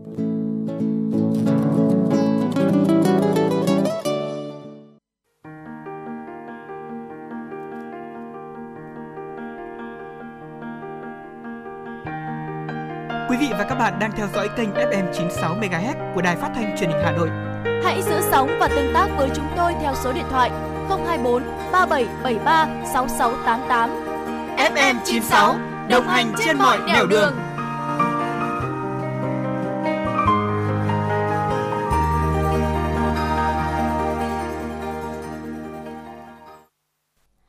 Thưa quý vị và các bạn, Hiện nay doanh nghiệp nhỏ và vừa nước ta đang phải đối mặt với nhiều tình thế biến động bất lợi. Tình hình kinh tế chính trị trên thế giới cũng gây ra những biến động phức tạp, khó lường trong công việc kinh doanh, giao thương toàn cầu. Chuỗi cung ứng vì thế cũng gặp nhiều ảnh hưởng và đứt gãy, gây ra những xáo trộn, bị động cho nhiều doanh nghiệp.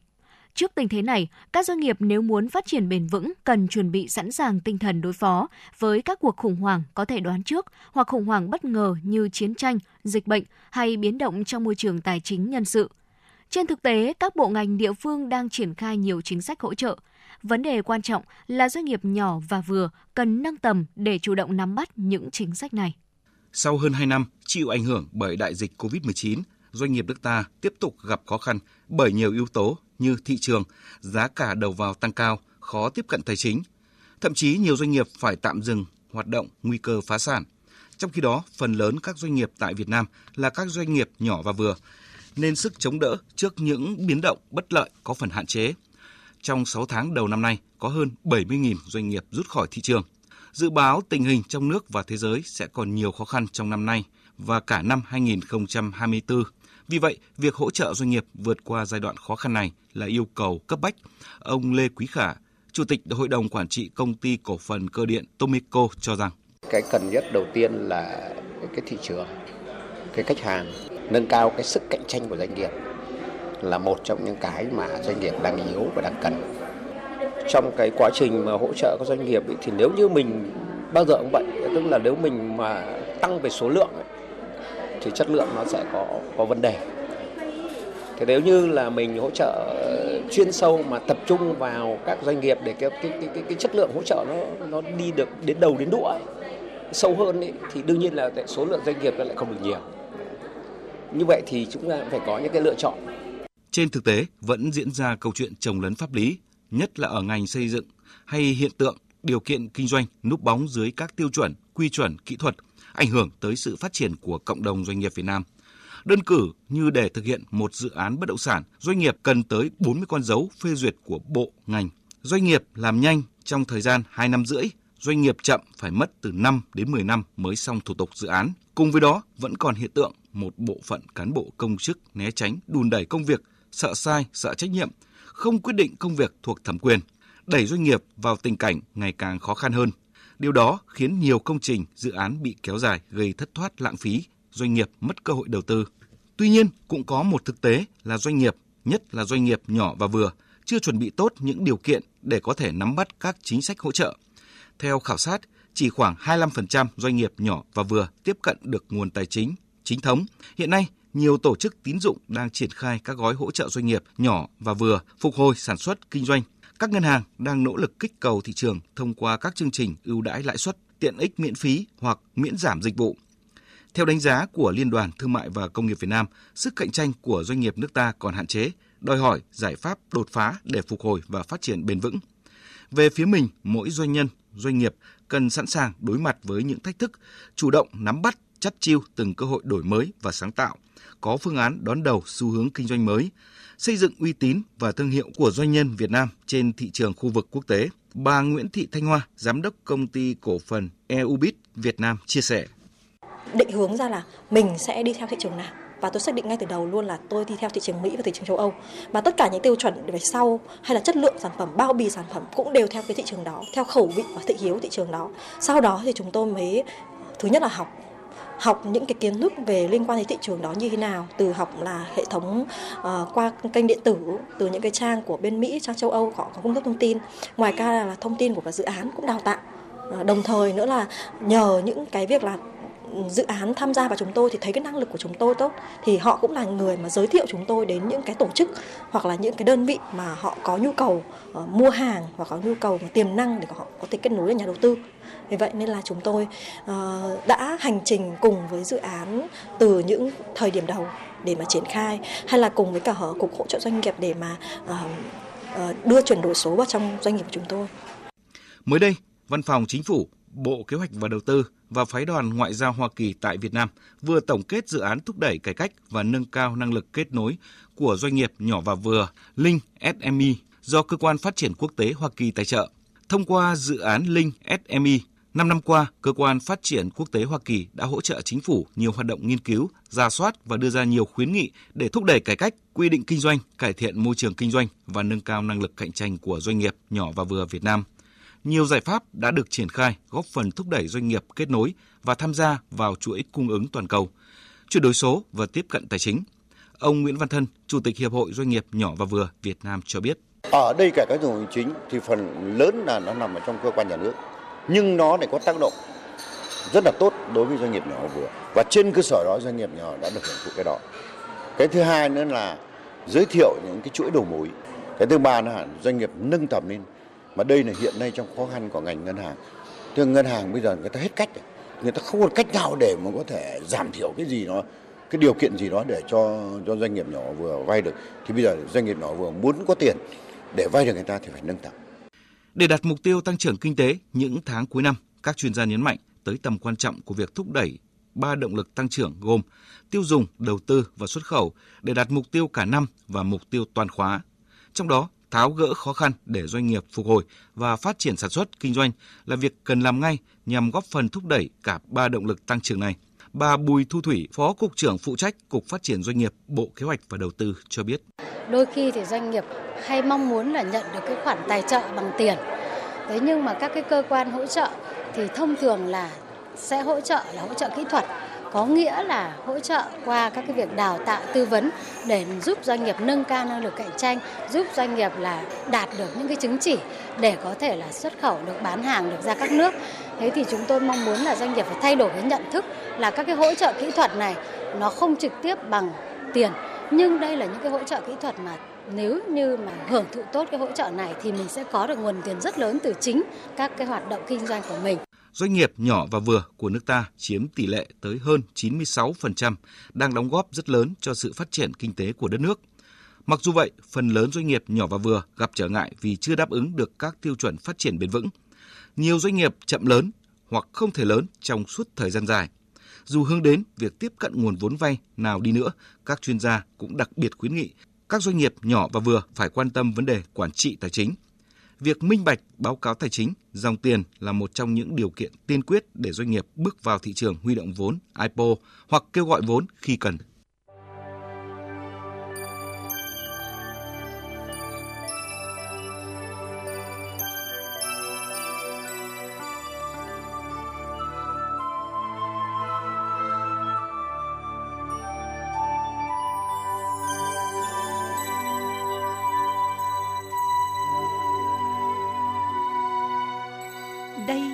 Là Đài Phát thanh và Truyền hình Hà Nội.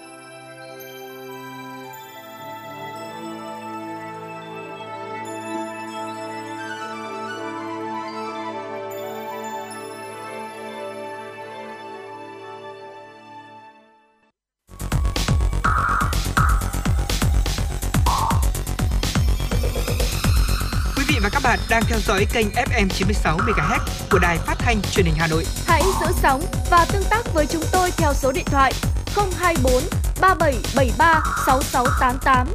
FM 96 đồng hành trên mọi nẻo đường. đường. Quý vị và các bạn đang nghe chương trình Chuyển động Hà Nội chiều được phát trực tiếp trên tần số FM 96 MHz của Đài Phát thanh và Truyền hình Hà Nội. Chỉ đạo nội dung Nguyễn Kim Khiêm, chỉ đạo sản xuất Nguyễn Tiến Dũng, tổ chức sản xuất Trà My, biên tập Lưu Hương, đạo diễn Ngọc Ánh, MC Trọng Khương Thu Thảo, thư ký Kim Dung cùng kỹ thuật viên Quốc Hoàn phối hợp thực hiện. Tiếp nối chương trình ngay bây giờ, mời quý vị và các bạn hãy giữ sóng để cùng lắng nghe bài hát có tựa đề Mùa thu cho em, một sáng tác của nhạc sĩ Ngô Thụy Miên qua phần thể hiện của giọng ca Mai Khôi. Xin mời quý vị cùng lắng nghe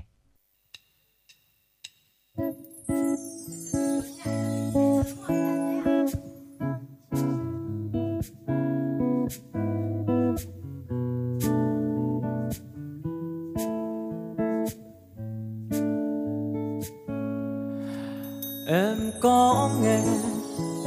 mùa thu mưa giăng lá đổ. Em có nghe nãy vàng hát khúc yêu thương và em có nghe khi mùa thu tới, mang ái ân, mang tình yêu tới. Em có hay nghe hồn thu nói, mình yêu nhau nhé. Em có hay, mùa thu mưa bay gió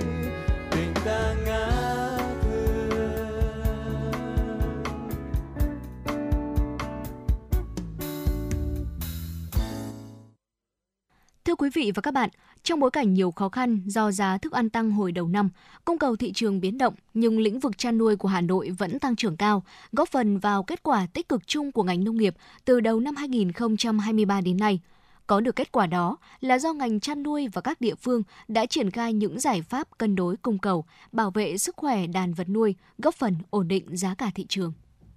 Theo chia sẻ của ông Chu Văn Tý, thôn Vật Phụng, xã Vật Lại, huyện Ba Vì, từ đầu năm 2023, do giá cám quá cao lại thêm dịch bệnh vẫn còn hoành hành, nên ông không dám nuôi hết công suất chuồng. Ông đã chuyển đổi toàn bộ chuồng nuôi sang chăn nuôi khép kín để phòng chống dịch bệnh. Hiện nay, gia đình ông nuôi hơn 100 con lợn, trong đó có hơn 20 lợn nái vừa sản xuất giống phục vụ trại chăn nuôi của gia đình, vừa bán con giống cho các hộ chăn nuôi khác. Nếu thời giá cứ quanh mốc 60.000 đồng 1 kg như hiện nay, thì người chăn nuôi sẽ vơi bớt phần nào khó khăn vất vả. Bởi giá cám cũng đã hạ nhiệt được chút ít so với hồi đầu năm. Giá lợn hơi bán ra thị trường từng bước được điều chỉnh theo chiều hướng có lợi hơn cho người chăn nuôi. Ông Chu Văn Tý cho hay. Thì với cái ờ, mức giá ở cái giá 60, 63, 64 là người chăn nuôi là tất nhiên là cũng có công, là cũng rất là phấn khởi. Người chăn nuôi là cũng thấy ờ, có cái phần thu nhập. Cho đến giờ phút này là có nghĩa là chúng tôi là phải đi vào cái quy mô là chăn nuôi chuồng kín là mỗi khi xuất lợn xong là cái vệ sinh chuồng trại là phải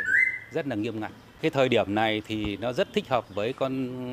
lợn để mà chăn nuôi để vào dịp ờ, cuối năm và Tết ờ, Nguyên đán. Thế mà cái giá lợn ờ, giống lợn con cái giá mà triệu rưỡi triệu sáu này á, các hộ mà vào là cũng mà cứ giữ ở cái giá này là à, hai bên đều có lợi tất cả là được. Đấy, nó cũng cũng rất là ổn. Với nhiều năm kinh nghiệm chăn nuôi con gà mía trên đất Bà Vì, nên gia đình chị Đỗ Thị Việt tập trung phát triển trang trại chăn nuôi quy mô lớn, vừa sản xuất con giống, vừa nuôi thương phẩm. Theo chị Việt, khi chủ động được nguồn giống, bên cạnh vấn đề tiết giảm chi phí đầu vào chăn nuôi, thì chất lượng con giống cũng vô cùng quan trọng. Nhờ có đàn gà giống bố mẹ chất lượng cao, mà đàn vật nuôi nhà chị lúc nào cũng có sự vượt trội hơn hẳn với những đàn vật nuôi cùng lứa khác. Chị cũng đã chuẩn bị gấp đôi đàn gà giống để có đủ lượng gà cung cấp cho người chăn nuôi. Chị Đỗ Thị Việt, thôn Vật Yến, xã Vật Lại, huyện Ba Vì chia sẻ. Giá gà năm nay thì ờ, hơi vất vả cho các bác chăn nuôi vì giá giá cấp giá bán gà thịt nó quá thấp đấy. Mọi người nuôi là hầu như năm nay là không thu được kết quả cao mới. Bây giờ hy vọng với đợt cuối năm này thì dạo này là gà có lên, có nhích hơn một tẹo bán có dễ hơn nhưng mà ờ, bây giờ các bác chỉ hy vọng vào cảnh cuối năm để thu lại kết quả cao cuối năm thôi. Theo Chi cục chăn nuôi và thú y Hà Nội, tình hình phát triển chăn nuôi của thành phố đang ở mức ổn định và có lợi hơn cho người chăn nuôi. Để bứt phá tăng trưởng trong những tháng cuối năm, ngành chăn nuôi và thú y Hà Nội chú trọng phát triển sản phẩm chăn nuôi chủ lực như thịt lợn, thịt gà, các loại trứng gia cầm, bò sữa và sản phẩm từ sữa, bò thịt chất lượng cao và con nuôi đặc sản đáp ứng nhu cầu của thị trường. Ông Đỗ Quốc Phấn, Phó Chi cục trưởng Chi cục chăn nuôi và thú y Hà Nội cho biết. Hiện tại thì đàn vật nuôi trên địa bàn thành phố là đã đã giữ vững ổn định và hiện nay cái số lượng các cái cơ sở chăn nuôi sản xuất con giống, theo chúng tôi được biết, đã có cũng đủ cái công suất để để cung cấp con giống cho các hộ chăn nuôi. Do đó là cái diễn biến về chăn nuôi, từ nay đã ổn định và từ nay sẽ, nó sẽ có xu hướng tăng dần, từ nay cho đến cuối năm. Một cái yếu tố quan trọng mà cũng một cái điểm đáng mừng nữa, đó là giá cả các cái sản phẩm vật nuôi từ tháng 6 trở lại đây thì giá cả là có bước tăng lên. Ở bên cạnh đấy thì à, giá các cái thức ăn chăn nuôi đã giảm đáng kể. Do đó thì thời điểm hiện tại thì người chăn nuôi các loại hình chăn nuôi cũng đều là cơ bản là có có lại. Hiện nay Hà Nội đang có đàn vật nuôi khá lớn. Ngành nông nghiệp Hà Nội cũng định hướng người dân hình thành các chuỗi liên kết từ chăn nuôi đến tiêu thụ sản phẩm nhằm cân đối cung cầu, giúp ngành chăn nuôi của thủ đô phát triển ổn định. Ông Tạ Văn Tường, Phó Giám đốc Sở Nông nghiệp và Phát triển Nông thôn Hà Nội, nói. Đây là cái phương thức mà sẽ đem lại cái lợi ích chung cho cộng đồng xã hội nhưng đặc biệt là các tác nhân trong chuỗi ờ, liên kết chăn nuôi tiêu thụ phẩm ờ, sẽ góp phần đem lại cái an toàn thực phẩm và cái bình ổn về giá ờ, cũng như cân đối cung cầu và khi mà tổ chức sản xuất chuỗi thì trong các khâu của chuỗi sẽ theo các quy trình và các cái quy trình đó đảm bảo an toàn đồng thời ấy, là có cái truy xuất nguồn gốc thì đây là cái cơ sở cho cái chứng minh với người tiêu dùng về cái sản phẩm chất lượng. Theo đánh giá của Sở Nông nghiệp và Phát triển Nông thôn Hà Nội, tín hiệu tích cực của ngành chăn nuôi có sự chuyển dịch mạnh mẽ từ giảm chăn nuôi nhỏ lẻ sang tăng dần hình thức trang trại, gia trại theo hướng công nghiệp và bán công nghiệp có kiểm soát an toàn dịch bệnh và môi trường. Đồng thời, việc giá thức ăn chăn nuôi tiếp tục có xu hướng giảm từ nay đến cuối năm 2023 và đầu năm 2024, cùng với giá lợn hơi tiếp tục giữ đà tăng do nhu cầu tiêu thụ của thị trường tốt hơn sẽ là tín hiệu khả quan đối với ngành cũng như các hộ chăn nuôi.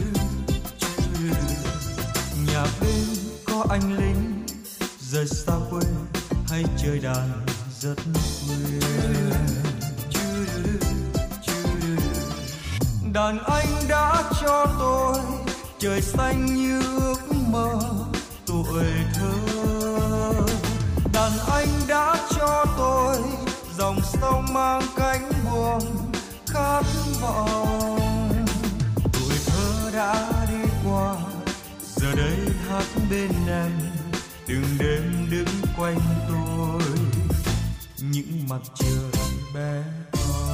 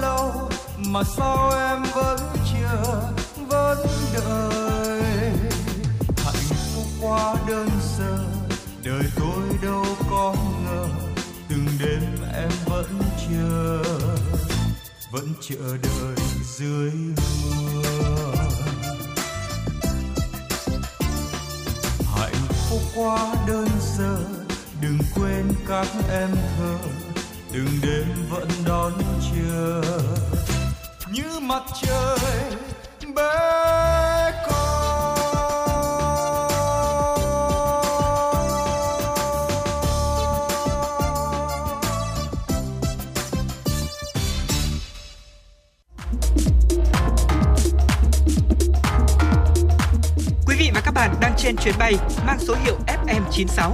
Hãy thư giãn, chúng tôi sẽ cùng bạn trên mọi cung đường. Hãy giữ sóng và tương tác với chúng tôi theo số điện thoại 024 3773 6688.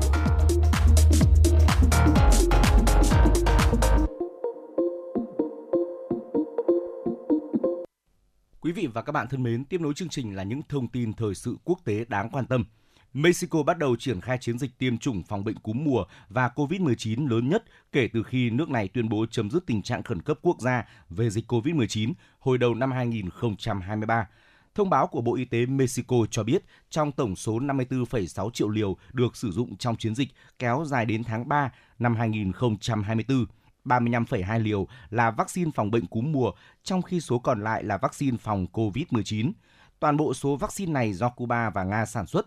Trong thông báo, Bộ Y tế Mexico cũng cho hay chiến dịch tiêm chủng sẽ giúp quốc gia 130 triệu dân này giảm số người nhập viện vì hai căn bệnh truyền nhiễm có thể phòng tránh này. đặc biệt đối với những nhóm người dễ bị tổn thương như trẻ em, người già và người có bệnh nền. Tuy nhiên, trẻ em dưới 5 tuổi sẽ chỉ được tiêm vaccine cúm mùa. Theo Bộ Y tế Mexico, những người nằm trong diện tiêm chủng có thể đến các cơ sở y tế công gần nhất tại 32 trên 32 bang của nước này, cũng như các trạm y tế thuộc Viện An sinh xã hội IMSS và Tập đoàn Dầu khí Quốc gia Pemex. Bắt đầu từ ngày 19 tháng 10, Hàn Quốc sẽ tổ chức tiêm vaccine cho dòng phụ XBB.1.5 của biến thể Omicron gây bệnh COVID-19 cho người dân. Đây là loại vaccine mới được phát triển đặc biệt để nhắm vào biến thể XBB.1.5 đang lây lan hiện nay và sẽ được tiêm chủng miễn phí cho tất cả người dân Hàn Quốc từ nay cho đến cuối tháng 3 năm sau. Theo cơ quan kiểm soát và phòng ngừa dịch bệnh CDC Hàn Quốc, không ghi nhận tác dụng phụ nào đối với hệ thống miễn dịch của người dân khi tiêm chủng, ngay cả khi họ tiêm đồng thời cả vaccine ngừa cúm và vaccine ngừa dòng phụ mới này. CDC Hàn Quốc đặc biệt khuyến nghị những người trên 65 tuổi nên tiêm vaccine vì có lo ngại về sự tái bùng phát kép của COVID-19 và bệnh cúm vào mùa đông này. Những người trong độ tuổi từ 12 đến 64 đều có thể tiêm một mũi vaccine loại mới, cho dù trước đây họ đã hoặc chưa tiêm đủ liều vaccine ngừa COVID-19. Mỹ đã nới lỏng phần lớn các lệnh trừng phạt nhằm vào lĩnh vực dầu khí của Venezuela sau khi chính phủ Venezuela đạt được thỏa thuận với phe đối lập về cuộc bầu cử 2024. Bộ Tài chính Mỹ nêu rõ, trước những diễn biến tích cực tại Venezuela, Bộ này đã cho phép các giao dịch liên quan đến lĩnh vực dầu khí, vàng của Venezuela, cũng như dỡ bỏ lệnh cấm đối với hoạt động thương mại tại thị trường thứ cấp – Trước đó, chính phủ Venezuela và phe đối lập đã ký kết thỏa thuận nhằm bảo đảm cuộc bầu cử tổng thống tại quốc gia Nam Mỹ này sẽ diễn ra vào năm 2024. Các quan sát viên quốc tế được phép tham gia theo dõi quá trình bầu cử. Các nhà lãnh đạo Bỉ, Thụy Điển và các quan chức điều hành Liên minh châu Âu EU cam kết sẽ thắt chặt an ninh biên giới và tăng cường hồi hương người di cư. Thông báo được đưa ra sau vụ một người Tunisia bị từ chối nhập cư vào EU đã bắn chết hai cổ động viên bóng đá Thụy Điển tại Bruxelles của Bỉ hôm 16 tháng 10. Các nhà lãnh đạo lên án đây là một vụ tấn công khủng bố. Vụ nổ súng đã phơi bày rõ hơn những khó khăn dai dẳng của EU trong việc quản lý người tị nạn và di cư, trong đó có những lỗ hổng an ninh và thất bại trong việc hồi hương những người bị cho là không có quyền lợi ở lại EU.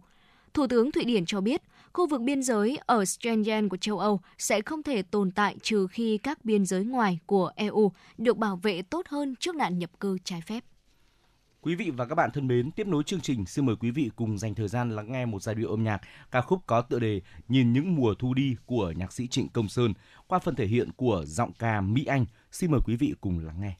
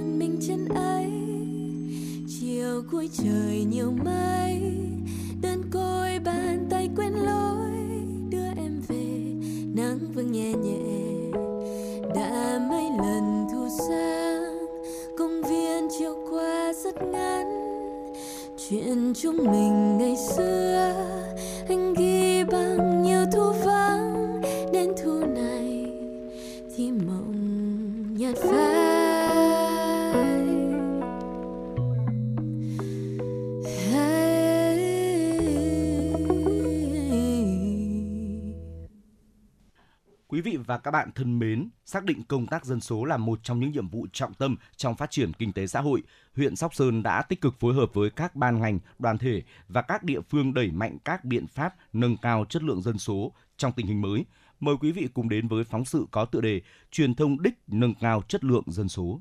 Được sự quan tâm của thành phố, huyện Sóc Sơn đã được đầu tư nguồn lực để tổ chức triển khai mô hình điểm về dân số và phát triển ở 11 xã như duy trì mô hình chăm sóc sức khỏe người cao tuổi năm thứ hai tại xã Hiển Ninh, mô hình chăm sóc sức khỏe người cao tuổi năm thứ nhất tại 6 xã Đông Xuân, Tiên Dược, Việt Long, Xuân Thu, Minh Trí, Phù Linh và mô hình tư vấn khám sức khỏe tiền hôn nhân cho vị thành niên, thanh niên được triển khai tại ba xã là Minh Phú, Minh Trí, Tân Dân. Mô hình can thiệp truyền thông tại vùng dân cư đặc thù tại xã Quang Tiến – Đặc biệt tại xã Minh Trí đã tổ chức truyền thông trọng điểm về công tác dân số và phát triển năm 2023, đảm bảo người dân được quan tâm, chăm lo một cách toàn diện, tổ chức các hội nghị tọa đàm tuyên truyền về chính sách, chỉ thị, nghị quyết về dân số địa phương để nắm bắt và giải quyết các vấn đề liên quan đến chăm sóc sức khỏe sinh sản, giảm sinh con thứ ba trở lên, nâng cao chất lượng dân số, thực hiện bình đẳng giới và giảm thiểu mất cân bằng giới tính khi sinh – anh Nguyễn Văn Toàn và chị Tạ Thị Lụa, xã Minh Trí, huyện Sóc Sơn chia sẻ. Tôi thấy thực tế này là nó hữu ích hơn và thực tế hơn so với tìm hiểu trên mạng. Tìm hiểu trên mạng thì có nhiều cái là mình à, không không đúng sự thật. Qua những buổi thực tế này tôi mới tìm hiểu được cái sự thật và hữu ích về về, về cái cân bằng à, dân số. Tôi thấy à, rất là thiết thực và giúp cho tôi có thể hiểu thêm về kiến thức về dân số À, chính vì lẽ đó mà tôi có thể tuyên truyền tới các bạn bè của tôi cũng như là à, những người dân à, về phát triển à, dân số này một cách tốt hơn kiện toàn và nâng cao năng lực cho đội ngũ cán bộ dân số các cấp, nâng cao trách nhiệm và tăng cường sự phối hợp với các ngành đoàn thể trong việc thực hiện công tác dân số, lồng ghép các nội dung truyền thông về dân số phù hợp với đặc thù của từng ban ngành đoàn thể, góp phần tạo sự đồng thuận trong thực hiện chính sách dân số. Bên cạnh đó, tăng cường công tác giám sát kiểm tra ở các cấp, đảm bảo thực hiện chính sách dân số ở địa bàn các quận huyện thị xã, đặc biệt là đối với các xã phường thị trấn có mức sinh, tỷ lệ sinh con thứ ba trở lên, mất cân bằng giới tính khi sinh còn cao, tăng cường thanh tra các cơ sở y tế ngoài công lập về không chọn giới tính thai nhi theo quy định của pháp luật. Ông Hồ Văn Hùng, Phó Chủ tịch Ủy ban Nhân dân huyện Sóc Sơn cho biết. Để đạt được hiệu quả tuyên truyền ấy, thì các cái cách thức, hình thức tuyên truyền để tới được người dân và người dân có thể tiếp thu được thì ờ, đóng ờ, vai trò rất quan trọng thì nó sẽ rất là gần gũi với bà con với những cái nội dung cụ thể gắn liền gia đình của họ và những cái kiến thức kỹ năng ờ, rất là gần với đời sống của họ được nhắc đến thì họ sẽ sẽ có tác động vào cái tâm lý của họ rất là nhiều.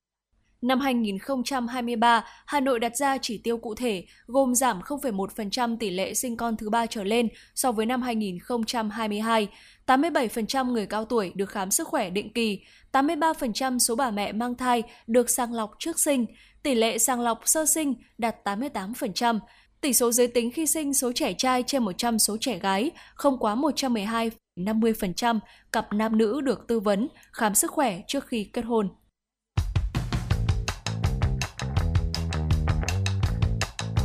Bản tin giao thông Hà Nội, một bản tin chuyên biệt về giao thông những vấn đề dân sinh bức xúc liên quan đến công tác tổ chức giao thông, trật tự an toàn giao thông,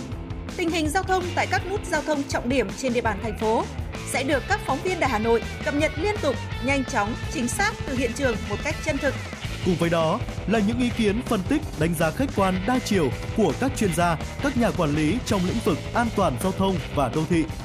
Bản tin giao thông Hà Nội, kênh thông tin hữu hiệu kết nối người dân với cơ quan quản lý, lực lượng chức năng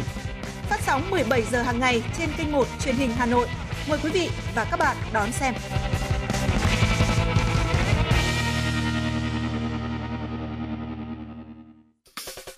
Giới thiệu những tài năng âm nhạc trẻ. Cập nhật những bản hit dành cho giới trẻ. Giới thiệu những ca khúc làm nên tên tuổi của các nhạc sĩ trẻ. Chương trình âm nhạc dành cho bạn trẻ sẽ hội tụ những xu hướng âm nhạc mà các bạn trẻ đang quan tâm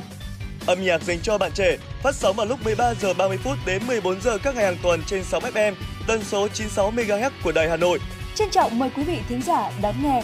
Trân trọng mời quý thính giả đón nghe. Thưa quý vị và các bạn, trong phát triển nông nghiệp của huyện Hoài Đức, làng nghề đóng vai trò hết sức quan trọng. Tại các làng nghề, việc sử dụng các loại máy móc ứng dụng công nghệ trong sản xuất nhằm giảm sức lao động, nâng cao năng suất, tạo điều kiện cho các mô hình mới, mô hình làng nghề truyền thống phát triển để có thể thích ứng với tốc độ đô thị hóa hiện nay. Ngay sau đây, xin mời quý vị cùng đến với phóng sự tiếp theo của Chủ động Hà Nội chiều, phát triển làng nghề nhờ ứng dụng công nghệ. Xuất phát là người dân trong làng nghề chế biến bún miến khô xã Minh Khai, huyện Hoài Đức. Qua nhiều năm thấy việc sản xuất của người dân trong làng chủ yếu làm bằng tay, công việc vất vả, nên anh Đỗ Đăng Tưởng đã tự mày mò sáng chế ra máy đùn sợi phục vụ cho sản xuất. Khi áp dụng vào sản xuất có thể giảm nhân công, nâng cao năng suất lên nhiều lần và đảm bảo sự tuyệt đối an toàn vệ sinh thực phẩm. Từ ý tưởng ban đầu đến nay, anh Tưởng đã chế tạo hơn 2.000 máy cung cấp cho các hộ sản xuất tại làng nghề. Anh Đỗ Đăng Tưởng, xã Minh Khai, huyện Hoài Đức cho biết. Ở khu vực này là cái làng nghề thì người ta kể cả hàng là người ta đang mang đi xuất khẩu thì nó đạt được cái yêu cầu như thế. Cứ nghĩ là làm làm sao để cho bà con người ta đỡ vất vả. mà mình làm ra cái máy và cái sản phẩm ra nó tốt hơn, nó đẹp hơn thôi. Chứ mình cũng không nghĩ là mình sẽ làm một mình cái gì cả. Làng nghề Minh Khai hiện nay đã ứng dụng công nghệ mới trong nấu bún làm miến với hệ thống máy móc hiện đại, đảm bảo được an toàn vệ sinh thực phẩm, sản xuất thân thiện với môi trường. Việc sản xuất của làng nghề đã và đang tạo kinh tế cho nhiều hộ gia đình tại đây, như hộ sản xuất của anh Đỗ Đăng Hoa hiện cung cấp từ 7 đến 8 tấn bún khô ra thị trường. Nhờ áp dụng sản xuất kết hợp giữa truyền thống và máy móc hiện đại, cuộc sống của người dân làng nghề đã có nhiều thay đổi, không chỉ phát triển tốt kinh tế gia đình mà bộ mặt nông thôn cũng khang trang sạch đẹp hơn. Anh Đỗ Đăng Hoa, xã Minh Khai, huyện Hoài Đức chia sẻ. Không nhờ cái nghề mì này thì dân cũng phát triển được rồi nó cũng có một cái nguồn thu nhập để mình nuôi các con ăn học. Chờ nông dân cho vay lúc ý là mấy chục triệu thì từ đấy thì phát triển lúc, lúc đầu thì làm ít thôi nhưng mà giờ thì có cái máy bỏ bột này thì là cho làm được nhiều hơn. Trong chiến lược phát triển sắp tới, xã Minh Khai cùng các hộ sản xuất trong làng sẽ chung tay để xây dựng hiệp hội sản xuất bún miến của làng ngày một lớn mạnh. Các hộ đều đầu tư khoa học kỹ thuật và hệ thống máy hiện đại để nâng cao công suất sản phẩm, phấn đấu đưa làng Minh Khai trở thành một điểm sáng kinh tế của nông thôn mới Hà Nội, đồng thời gắn kinh tế làng nghề với du lịch sinh thái khám phá nghề Việt. Bên cạnh đó, tập trung bảo đảm thị trường trong nước, đẩy mạnh sản xuất phục vụ xuất khẩu cũng được chính quyền và hội nông dân các cấp tập trung hướng tới xây dựng nhãn hiệu tập thể bún miến phở khô Minh Khai để nâng cao vị thế cho sản phẩm, lan tỏa thương hiệu làng nghề đến bạn bè quốc tế. Ông Đỗ Đăng Lý, Chủ tịch Hội Nông dân xã Minh Khai, huyện Hoài Đức cho biết. Hiện nay hợp đoàn dân xã cũng à, đã thành lập các à, tổ mô hình hợp tác với các hội liên kết với nhau mà thứ nhất là về trao đổi kinh nghiệm sản xuất, thứ hai là tìm kiếm môi trường thị trường nó lành mạnh. Thứ ba là về xuất khẩu thì hiện nay là đang à, có định hướng là sẽ tổ chức các buổi tập huấn về cái quản trị kinh doanh thứ hai là về cái mô hình để đầu tư cho các hộ sản xuất. Thứ ba là cũng phối hợp với chính quyền địa phương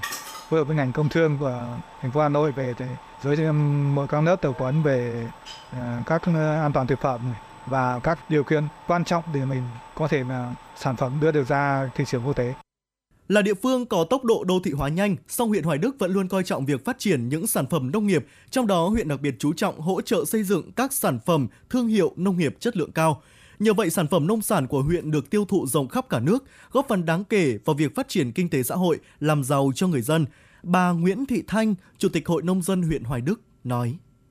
Chúng tôi sẽ khuyến khích nông dân để phát triển làng nghề truyền thống. Bởi Hoài Đức thì à, có rất là nhiều những cái làng nghề truyền thống. Về quỹ hỗ trợ nông dân thì à, chúng tôi ưu tiên à, cho các dự án mà trực tiếp sản xuất kinh doanh các à, dự án về à, sản xuất nông nghiệp hoặc là các dự án về à, phát triển làng nghề để thành lập những cái chi tổ hội nông dân nghề nghiệp thì chúng tôi ưu tiên để phát triển những mô hình đó. Để phát huy những giá trị tiềm năng của 53 làng nghề, 12 cụm làng nghề cùng rất nhiều sản phẩm nông sản đặc sản thế mạnh, huyện Hoài Đức đã đẩy mạnh triển khai chương trình mỗi xã một sản phẩm trên địa bàn huyện, ứng dụng công nghệ trong phát triển làng nghề, qua đó khẳng định thương hiệu từng sản phẩm ô cốp trên thị trường. Vâng thưa quý vị thính giả, và phóng sự vừa rồi cũng đã kết thúc thời lượng 120 phút trực tiếp của Chuyển động Hà Nội chiều nay. Xin kính chào tạm biệt và hẹn gặp lại quý vị trong những chương trình sau.